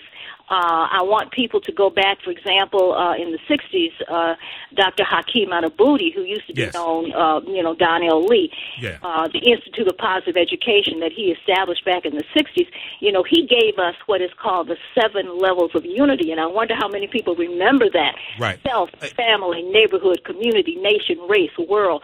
All of those factors go into healing our communities. Okay, all do. We have to hold it right there. We're going to uh, continue this on the other side of the break. We'll keep it for a few more minutes. Dr. Uh, Dr. Ma- uh, uh, Madhubuti was uh, Hakeem Madhubuti, who was just here at the Charles H. Wright Museum of African American Exactly. History. Uh, Exactly. We're going to break right now. And for more information, and vendor space is still available. For more information on this event, call Catherine Perkins at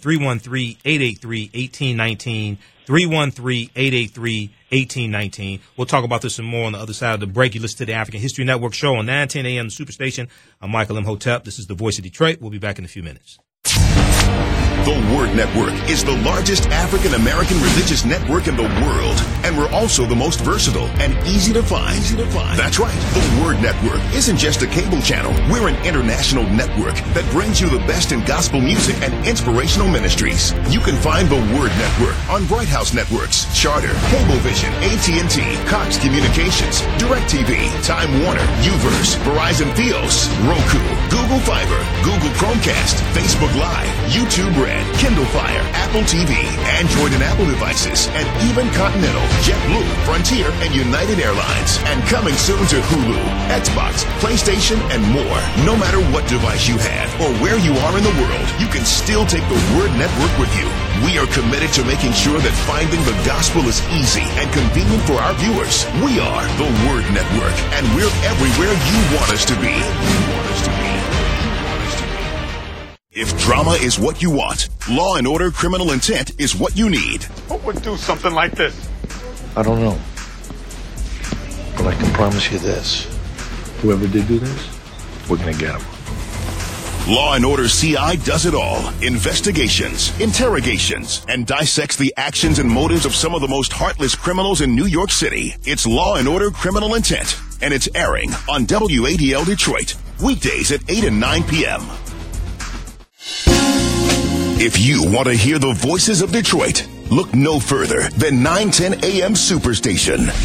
No, you know, you're my favorite show. You come on right when I get off work, so you guys ride home with me every Monday. There it is. I appreciate the companionship. Oh, but, I, I you know- ride home with Angela every night. I, I like that. yes, yes, yes, in a hot car.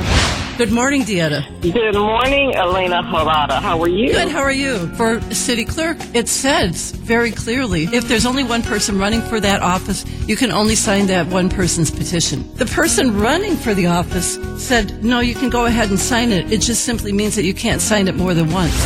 Our president has said that if China won't handle North Korea, we will. Check this out. First of all, impeachment is probably out of the question.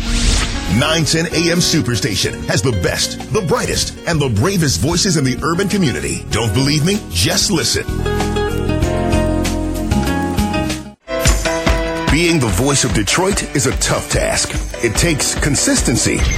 We are doing the same things we've been doing for 34 years. Registering people to vote, closing down crack, heroin, off the street, going to schools to reach our kids.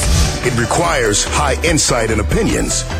this year. LeBron's only been gone this year. Chris Bosh got injured, and D Wade is left. So now they're on the move right now. They ain't on no move. Where they going? Let's not forget a little personality. I'm Coleman Alexander Young II. Charlie, I finally arrived. I'm on Mind Your Own Business. This is amazing. Hey. I can't believe I'm here. I've been wanting to be on here for so long. And finally I made it. You made it, and I'm glad you did. 910 AM is the station for the people, the voice of the people. And we always have and always will be here for the people. 910 AM Superstation, the voice of Detroit.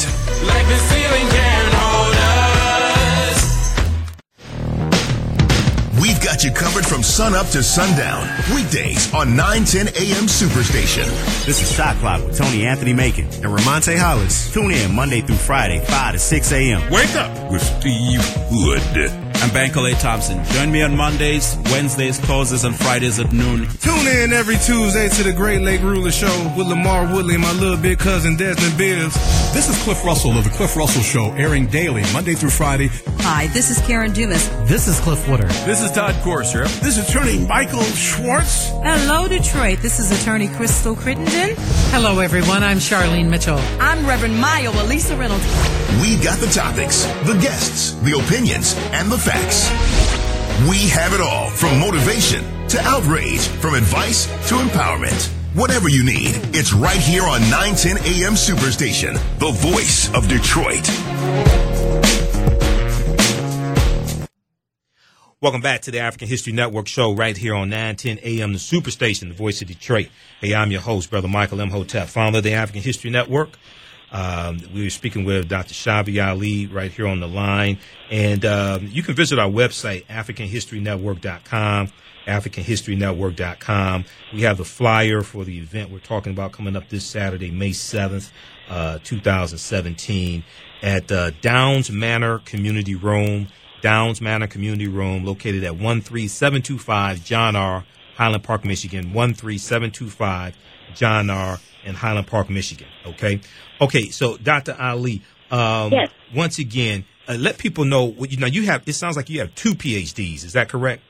No, it's one PhD, but Okay. I have uh, several master's degrees Wow, in now- these different areas. My PhD is ancient history and linguistics. Okay, ancient history and linguistics. That's your PhD Exactly. from University Right, of Michigan. right, Okay, Yes. so so it wasn't it wasn't an online degree. You didn't get your degree from Trump University. Is that correct? no way, Jose. no. All right. no, no. These are real earned from uh, the system, quote unquote, shall Right. we say.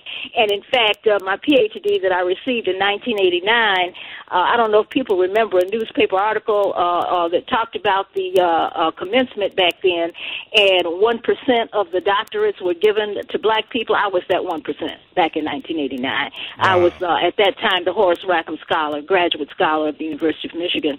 But, uh, but back to, you know, what we're going to be doing on Saturday. What, what, what, before, we- before we go to that, just quickly, what are your master's degrees in? Just so people understand your credentials. What are your master's degrees Yes, in? uh. English language and literature, uh, a master's in linguistics as well, English language and literature, and uh, American history 1901 to 1963.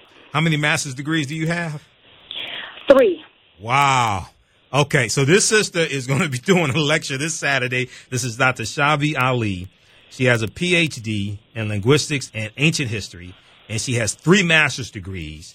Uh, she'll be speaking at Downs Manor Community Room, 13725 John R., Highland Park, Michigan. Um, uh, the, and and uh, for more information, you can uh, go to our website, AfricanHistoryNetwork.com, AfricanHistoryNetwork.com. We have the flyer there. Uh, admission is only $35. Um, and, and you can, and vendor space is still available. You can call Catherine Perkins at 313 883 1819, 313 883 1819 for more information. Go ahead. You were talking about what some, some other things you're going to deal with at the. Uh, Uh, well, event? yeah, I I- I just wanted to mention too uh, to the listening audience that uh, we were talking about Dr. Haki Madhubuti and his Yes. seven levels of unity earlier: self, family, neighborhood, community, nation, race, world. And uh, I've also uh, come up with uh, five uh, areas of consciousness, or I should say levels of consciousness that we need to deal with as a people, as a collective. Uh, we have a self consciousness, a relationship consciousness, environmental consciousness, historical consciousness, a spiritual consciousness, and of course, without going into detail tonight on that, because obviously I want folks to come out to the program on Saturday. So Sure. if I give everything away now, you know, Well, you don't need people to come out. No, well, we don't have time either because I, I got another Exactly. topic. But, but go ahead quickly. right. Yep. Go ahead. Yes, uh, but just just quickly, just to uh, I usually say I'm giving hors d'oeuvres, uh, so I'll give some hors d'oeuvres right now, and they can get the main course on Saturday. Uh, we people understand uh, and know that that our communities are really really suffering from some some serious illnesses and Right. diseases, cancer, hypertension, diabetes, all of these kinds of things. And there are reasons for that. There really are reasons that if a people or an individual uh, feels disempowered, poor self image, uh, emotions and feelings will be of depression, grief, fear, bewilderment. We have all of that going on. So this is why we need to understand what emotions are, uh, what what mindsets are, or what ways of thinking are, uh, so that we can understand how we can heal these physical diseases because there is a root cause for them. They don't. Sure enough, people have poor eating habits. We understand that. Right. However, there is something far above and beyond even that that causes the illnesses and diseases physiologically that most of our people, unfortunately, are suffering from. And we want to get at that on Saturday. Yeah, there are triggers. There are emotional triggers. There's triggers coming Yes. from trauma that causes certain behaviors. Exactly. So, Exactly. so you're talking about getting to the root cause and correcting The that, root cause. as opposed to treating the Exactly. as opposed to treating the symptoms. That's what you're doing. Oh. Exactly, exactly. We've got to get the root cause because we don't want to put a continue to put a band aid approach on what's going on because that's part of the problem is the band aid approach. Exactly. Exactly. We want to go to the root and pull up the root. Once you pull up that root, you can then get some real healing done. And it, it is past time for us to do this healing. Past time. Absolutely. Okay. Now, lastly, uh, do you have a website? Are you on social media where people can follow you and, and, and, see video clips, things like this? No, I don't do social media, uh, and I have some reasons for that. But Okay. uh, you know, we can talk about that another time. I don't do social media, and I don't have a website. uh, people can, however, type in my name, and then all kinds of information comes up about me online.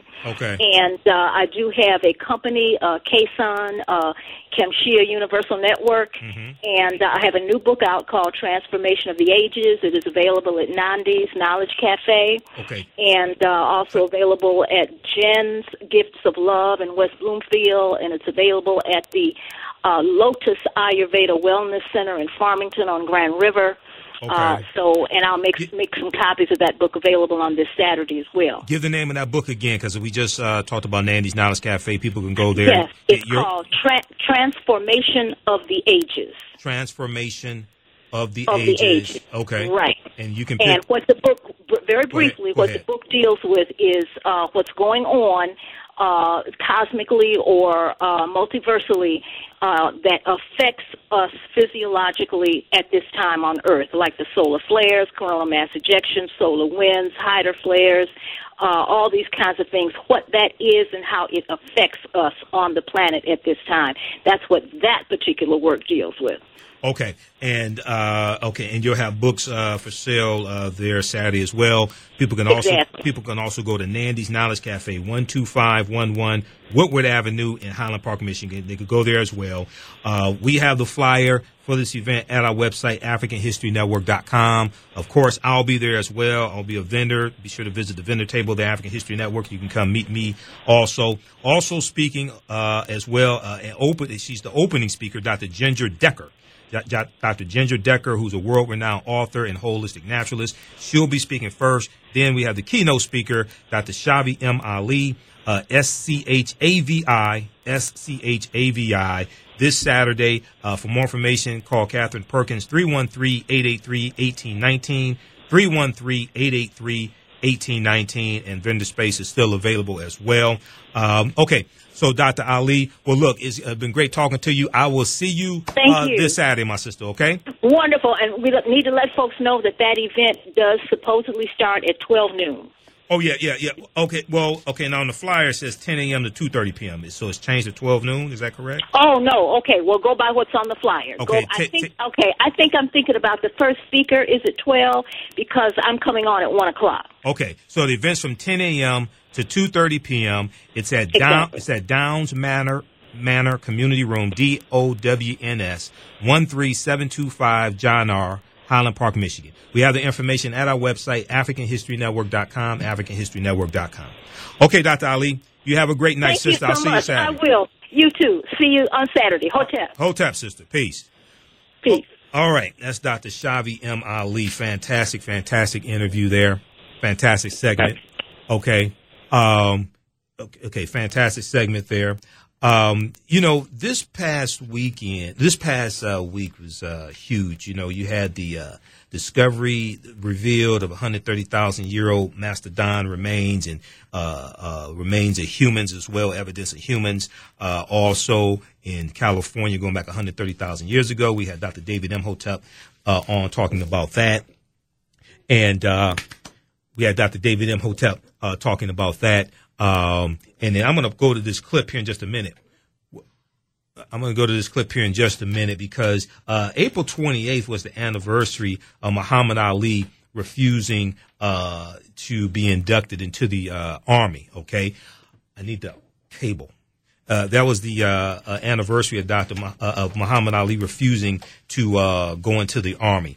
Um, but all the major news outlets had this article dealing with um, uh, the discovery coming out of um, uh, San Diego. Okay, you had uh, articles from the Washington Post.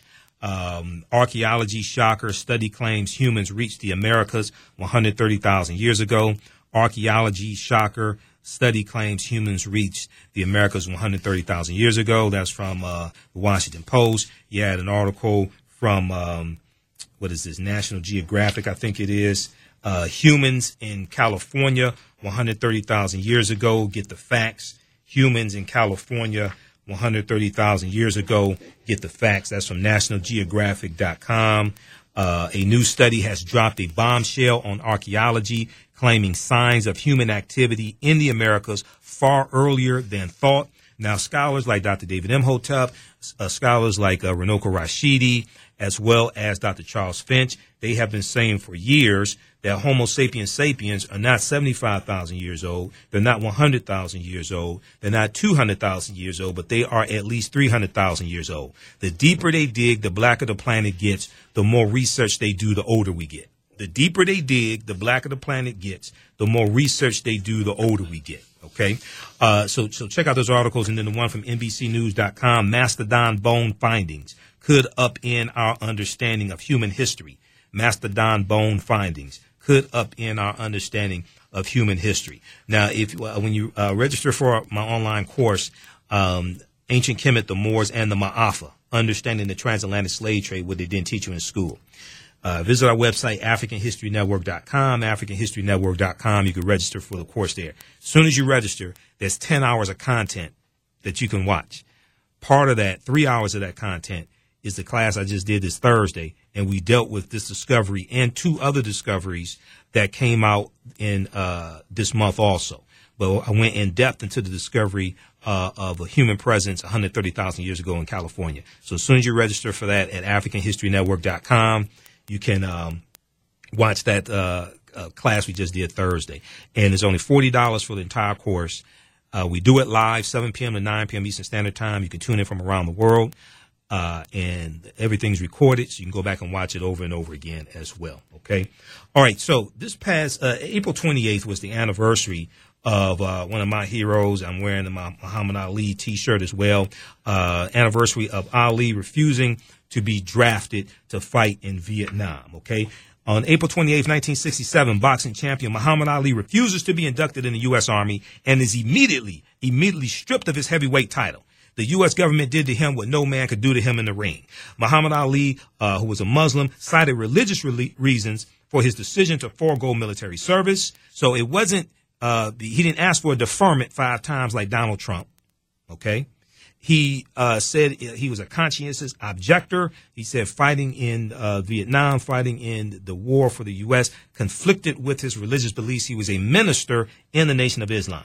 Now, he was born Cassius Marcellus Clay Jr. in Louisville, Kentucky on January 14, 1942. The future three-time world heavyweight champion changed his name to Muhammad Ali in 1964 after converting to Islam, and he was he joined the Nation of Islam uh, as well. And he was at one point very good friends with Malcolm X. Okay. Now he scored a gold medal at the 1960 Olympic Games in Rome, Italy, and made his con- and made his professional boxing debut against uh, Tony uh, Hussaker, uh, H U S A K E R, Tony Hussaker, on October 29, 1960. Now Tony Hussaker, um, he was not a he was uh, he was not a full time boxer. He was actually the chief of police. Okay, in in this city.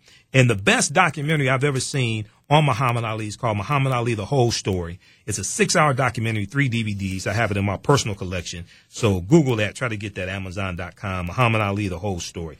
Okay, so uh, October 29, 1960, he makes his uh, professional debut, winning the bout in six rounds. On February 25th, 1964, uh, Cassius Clay uh, who changed his name to Muhammad Ali, defeated the heavily favored bruiser Sonny Liston in six rounds to become the heavyweight champ, and he shook up the world. He shook up the world. 22 years old. He shook up the world. On April 28, 1967, when the United States was at war in Vietnam, Muhammad Ali refused to be inducted into the armed services, saying, quote, I ain't got no quarrel with those Viet Cong. Let's go to this clip from, uh, this is from the TV show Like It Is, the late uh, Gil Noble talking about Muhammad Ali.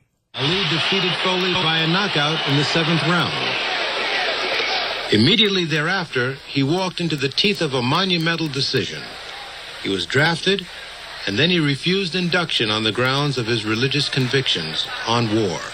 My conscience won't let me go shoot my brother or some darker people some poor hungry people in the mud for big powerful America and shoot them for what? They never called me nigger. They never lynched me. They never put no dogs on me. They never robbed me of my nationality, raped and killed my mother and father. Well, I'm going to shoot them for what? How am I going to shoot them? Them little poor little black people, little babies and children and women. How can I shoot them poor people? I would just take me to jail. While fighting imprisonment for his stand, Ali was also stripped of his title, denied a license to fight in the United States, and denied a visa to go overseas to fight. He was in a much tighter financial bind than most were aware of. I don't want to see the world heavyweight champion driving a Volkswagen, guys in the Cadillacs and making fun of you. So I'm working today, I'm hauling, right? I'm and so I had one day I had to speak at Canisius. Heard of Canisius? Canisius, Fairleigh Dickinson, C.W. Post. Three colleges at fifteen hundred dollars a college. Pretty good money. So I broke my wife's piggy bank. About she had about thirty-five dollars in it.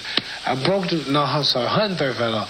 I broke the piggy bank to get gas money to get me to the college. And I got enough gas and food money to get the forty-five hundred dollars, the three fifteen hundred dollars. At forty-five would hold me, pay gas bills, light bills, till I get to the next college. this went on until the whole mess was over.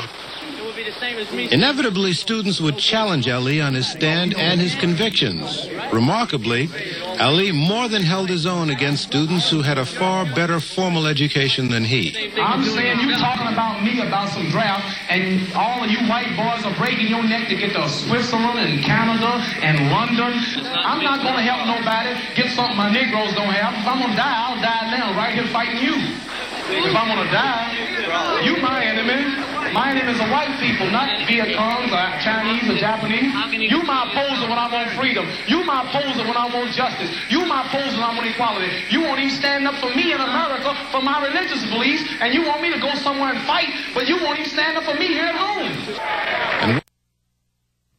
Okay, so that was uh, an excerpt from Like It Is from uh, Gil Noble, uh, Muhammad Ali talking about refusing to be inducted into uh, the U.S. Army. Okay, okay, so.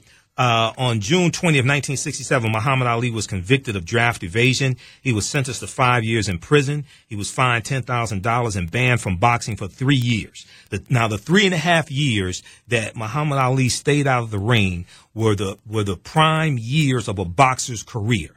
So even though he won the heavyweight champion three times, even though he was the greatest boxer in history, we never saw Muhammad Ali get to fight in his prime because the U.S. government took his title away from him and did to him what no man could do in the ring.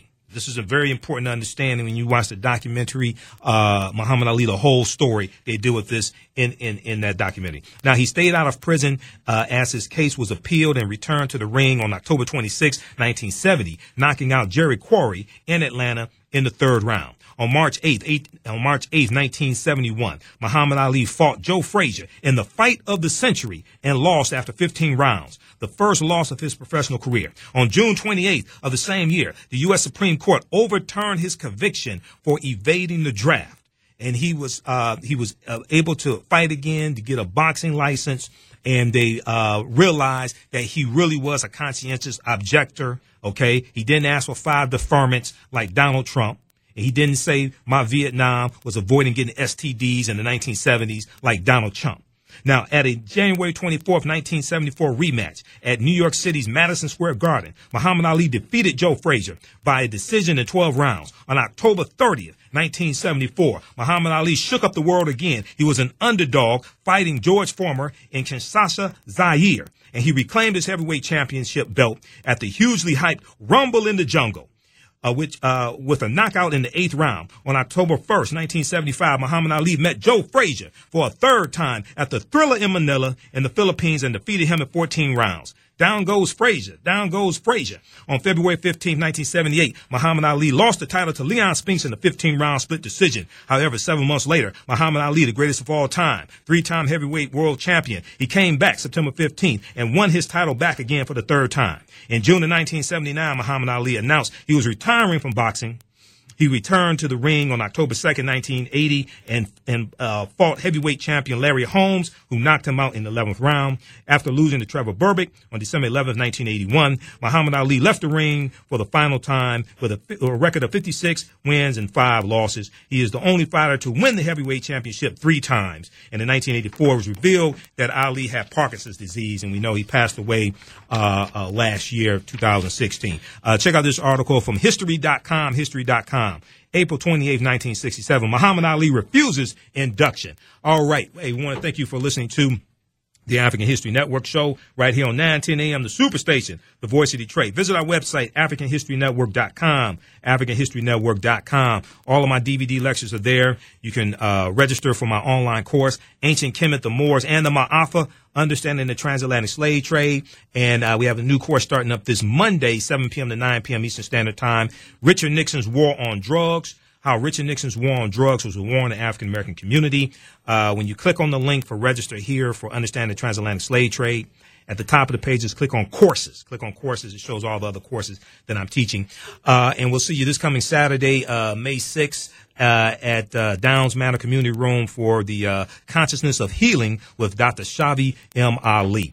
Uh, stay tuned for the Between the Lines show. Remember, on the African History Network show, we focus on educating, empowering, and inspiring people of African descent throughout the diaspora and around the world because right now, let's correct wrong behavior. It's not over till we win. We'll talk to you next week. Peace. When you think of the voices of Detroit, there's only one station that comes to mind 910 AM Superstation. We're the voice of reason. When you're looking to hear the truth, we talk about it.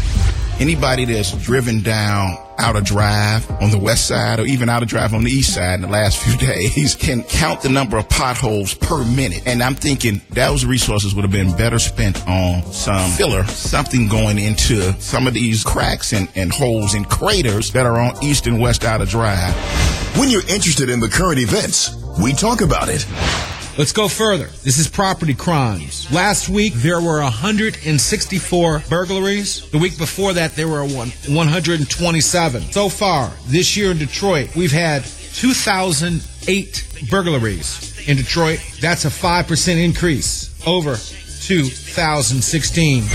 We are 910 AM Superstation, the voice of Detroit. The Word Network is the largest African American religious network in the world, and we're also the most versatile and easy to find. Easy to find. That's right. The Word Network isn't just a cable channel. We're an international network that brings you the best in gospel music and inspirational ministries. You can find the Word Network on Bright House Networks, Charter, Cablevision, AT&T, Cox Communications, DirecTV, Time Warner, Uverse, Verizon Fios, Roku, Google Fiber, Google Chromecast, Facebook Live, YouTube Red, Kindle Fire, Apple TV, Android and Apple devices, and even Continental, JetBlue, Frontier, and United Airlines. And coming soon to Hulu, Xbox, PlayStation, and more. No matter what device you have or where you are in the world, you can still take the Word Network with you. We are committed to making sure that finding the gospel is easy and convenient for our viewers. We are the Word Network, and we're everywhere you want us to be. Every weeknight at 9 p.m. is something new and something fresh. This is Todd Corser, and I want you to check out my show. Listen in and call every week as we explore government and hot topics. Tune in, raw and uncut. This is attorney Michael Schwartz at 9 10 a.m. Superstation, and you can hear me every Tuesday night starting at 9 p.m. Hello, Detroit. This is attorney Crystal Crittenden, and please tune in to my new show, The Truth Matters, on 910 a.m. Superstation. Hello, everyone. I'm Charlene Mitchell, your host of Mind Your Business. Listen to my show live every Thursday from 9 to 11 p.m. I'm Reverend Maya Lisa Reynolds inviting you to listen to Mama Maya Speaks. Friday evenings from 9 until 11 p.m. discussing education, motivation, and inspiration on Superstation 910 a.m. Different names, different voices, but the same energy. 910 a.m. Superstation, the voice of Detroit. 910 a.m. is everywhere you need us to be, literally. Morning, good morning to you all, and welcome to 910 a.m. the Superstation. We are live in the neighborhood, in the community. This morning, we are at the Northwest Activity Center. We are at the uh, African American Family Book Expo right now as we speak. We're bringing you 50,000 watts of attitudes and opinions. On 910 AM, I'm Bankole Thompson, and we're coming to you from the 2017 North American International Auto Show. We're right here in the Cobo Convention Hall. David Alexander Bullock Live, the People Show. We do it for the people. Man, we are broadcasting live from downtown Detroit Yeah. at the North American International Auto Show. The best, the brightest, and the bravest voices in the urban community. 910 AM Superstation, the voice of Detroit. Put your hands up now! Do you have anything illegal on you? Hands up! Get on the ground! We charged. He's running. He's running. Sheriff's Department, stop! What is that? We energized. Stop resisting! Roll toward me! Change them, get ready. We loaded. You looking for some fun? Got him. Hey, there's no point crying now. Bad boys, bad boys. All new cops reloaded. Viewer discretion advised at 3 p.m. on WADL Detroit. I'll give you six grand. I'll give you ten grand. Let me give you fifty-five grand. Pawn Stars on WADL. The most powerful voices in the African American community are all right here on the new 910 AM radio superstation. The views and opinions expressed on any program are those of the producers and or the persons appearing on the program and do not necessarily reflect the views and opinions of 910 AM Superstation or Adell Media. WFDF Farmington Hills, Detroit. 910 AM Superstation, a division of Adell Media.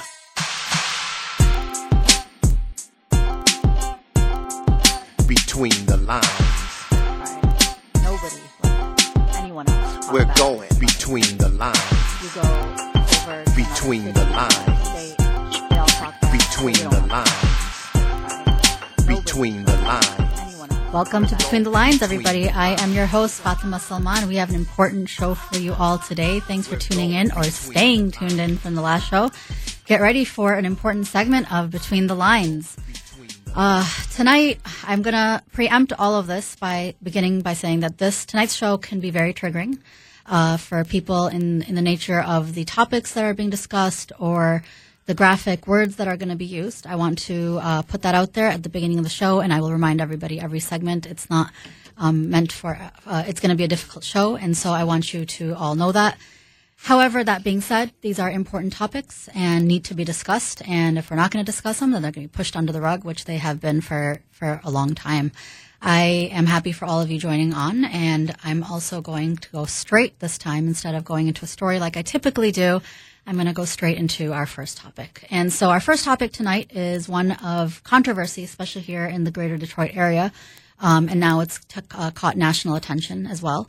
It is in regards to female genital mutilation. In the first ever arrests of its kind in the United States, three people were indicted on Wednesday on charges of female genital mutilation here in Detroit, in Metro Detroit. Federal agents received a tip months ago that one of the doctors was performing the procedure. Two seven year old girls at the center of the case have had it done to them, according to child forensic investigators. The case has ignited a fierce debate over the normally taboo subject amongst the Bohra Indian community and the community at large. Supporters of the practice in the Bohra community, both in the U.S. and India, claim that the doctors are performing the procedure and it is safe to continue what they see as a cultural and religious practice, which we're going into in a little bit. Um, according to the U.S. government agencies, approximately 500,000 women and girls are at risk of having cutting performing on them in the U.S., a practice that has been illegal in the U.S. only since 1996. 200 million women and girls are affected by this internationally. Um, acting United States Attorney General said female genital mutilation has serious implications for the health and well-being of girls and women. This brutal practice is conducted on girls for one reason, to control them. FGM will not be tolerated in the United States. The federal con- government is continuing this investigation to ensure those responsible are brought to justice. And some recent news that happened um, also is that uh, the special agent, Detroit Division of the FBI, David Gelios, uh, said uh, just recently, as the first federal indictment in the U.S., these charges will hopefully deal a critical blow to stamping out this inhumane practice in the United States and around the world. HSI and our partners are committed to the difficult but necessary work of supporting victims and bringing everyone involved in this practice to justice. Today we have with us three um, experts in their own right for what we're going to be discussing today, and I'm going to introduce them. And I know they're all on the line. Um, they're not local, sadly, but um, but I appreciate them all coming on today. We have with us Dr. Feryal Salem, who is an assistant professor of Islamic scriptures and law at Hartford Seminary, where she also directs the country's first fully accredited Islamic chaplaincy program. Salam Feryal, are you on? Yes. Uh, hello, uh, Fatima. Salam. How are you? I'm good. Thanks. Thanks for getting on. I also have with us Maryum Saifee, who is a survivor and a policy advisor at the State Department. Um, I want everybody to note that she will be speaking in her own personal capacity tonight as a survivor of FGM. Maryum, how are you? I'm good. I'm good. Thanks for getting on. I appreciate it. And we also have with us Ghada Khan, who is from George Washington University Department of Prevention, Prevention and Community Health. Hey, Ghada, how are you? Good, thank you. How are you? I'm good. Thanks for all getting on at a late night, um, 11 o'clock. But as we say in between the lines, that our weekend doesn't end until between the lines ends. So, so you guys can all tune in every week now. um, so I'm going to start off by um, going straight to Dr. Salem and asking her uh, about this practice. And I want to start off, and the reason why I brought Dr. Salem on is because I want to talk a little bit about in terms of wh- how this practice relates to the religion of Islam itself. And and the reason why I bring this up is um, after this happened, actually, in the state legislature here in Michigan, um, there became talk of of Sharia law being banned, and this is a practice of the Muslims, and this is why we need to to ban Sharia law. And I want to have Dr. Salem explain to us how this practice actually relates to the religion of Islam. Does it or does it not relate? Can you talk to us about that? Hi. Yes, thanks for having me, uh, Fatima. Uh, FGM, female genital mutilation, is not only illegal, but it's also completely uh, uh, banned and haram in the Islamic tradition. It is not allowed. It is not a part of the Islamic tradition. Um, the places where this is practiced uh, tend to be uh, regions of uh, in the world where this is uh, practiced as a cultural norm uh, with other faith traditions as well. So it's common in Africa, for instance, where you also have Christians and um, non uh, Abrahamic uh, Africans who practice this tradition, and Muslims partake in that. But it comes from a cultural practice that has nothing, no basis in the Islamic tradition. Um, it is not mentioned in the Quran, it is not mentioned in the Hadith. In fact, um, Islam is a uh, it's a sex positive religion, and that sexuality is something that is um, honored and uh, respected within uh, the framework of the Islamic worldview, and that's, that includes uh, women. So uh, in the Quran, you have a verse called Surah Al-Mujadila, which is the verse of the woman who complains to, first she uh, comes to the Prophet Muhammad, and she, uh, she's not um, she's not satisfied with his answer, complaining that her husband has vowed never to have um, relations with her again. And this is a woman who then um, uh, verses from the Quran are revealed within the uh, historical framework of Islam, saying that uh, God has heard her complaint, and it is not permissible for a husband to um, vow to never have relations with his wife. And there are a number of other narrations historically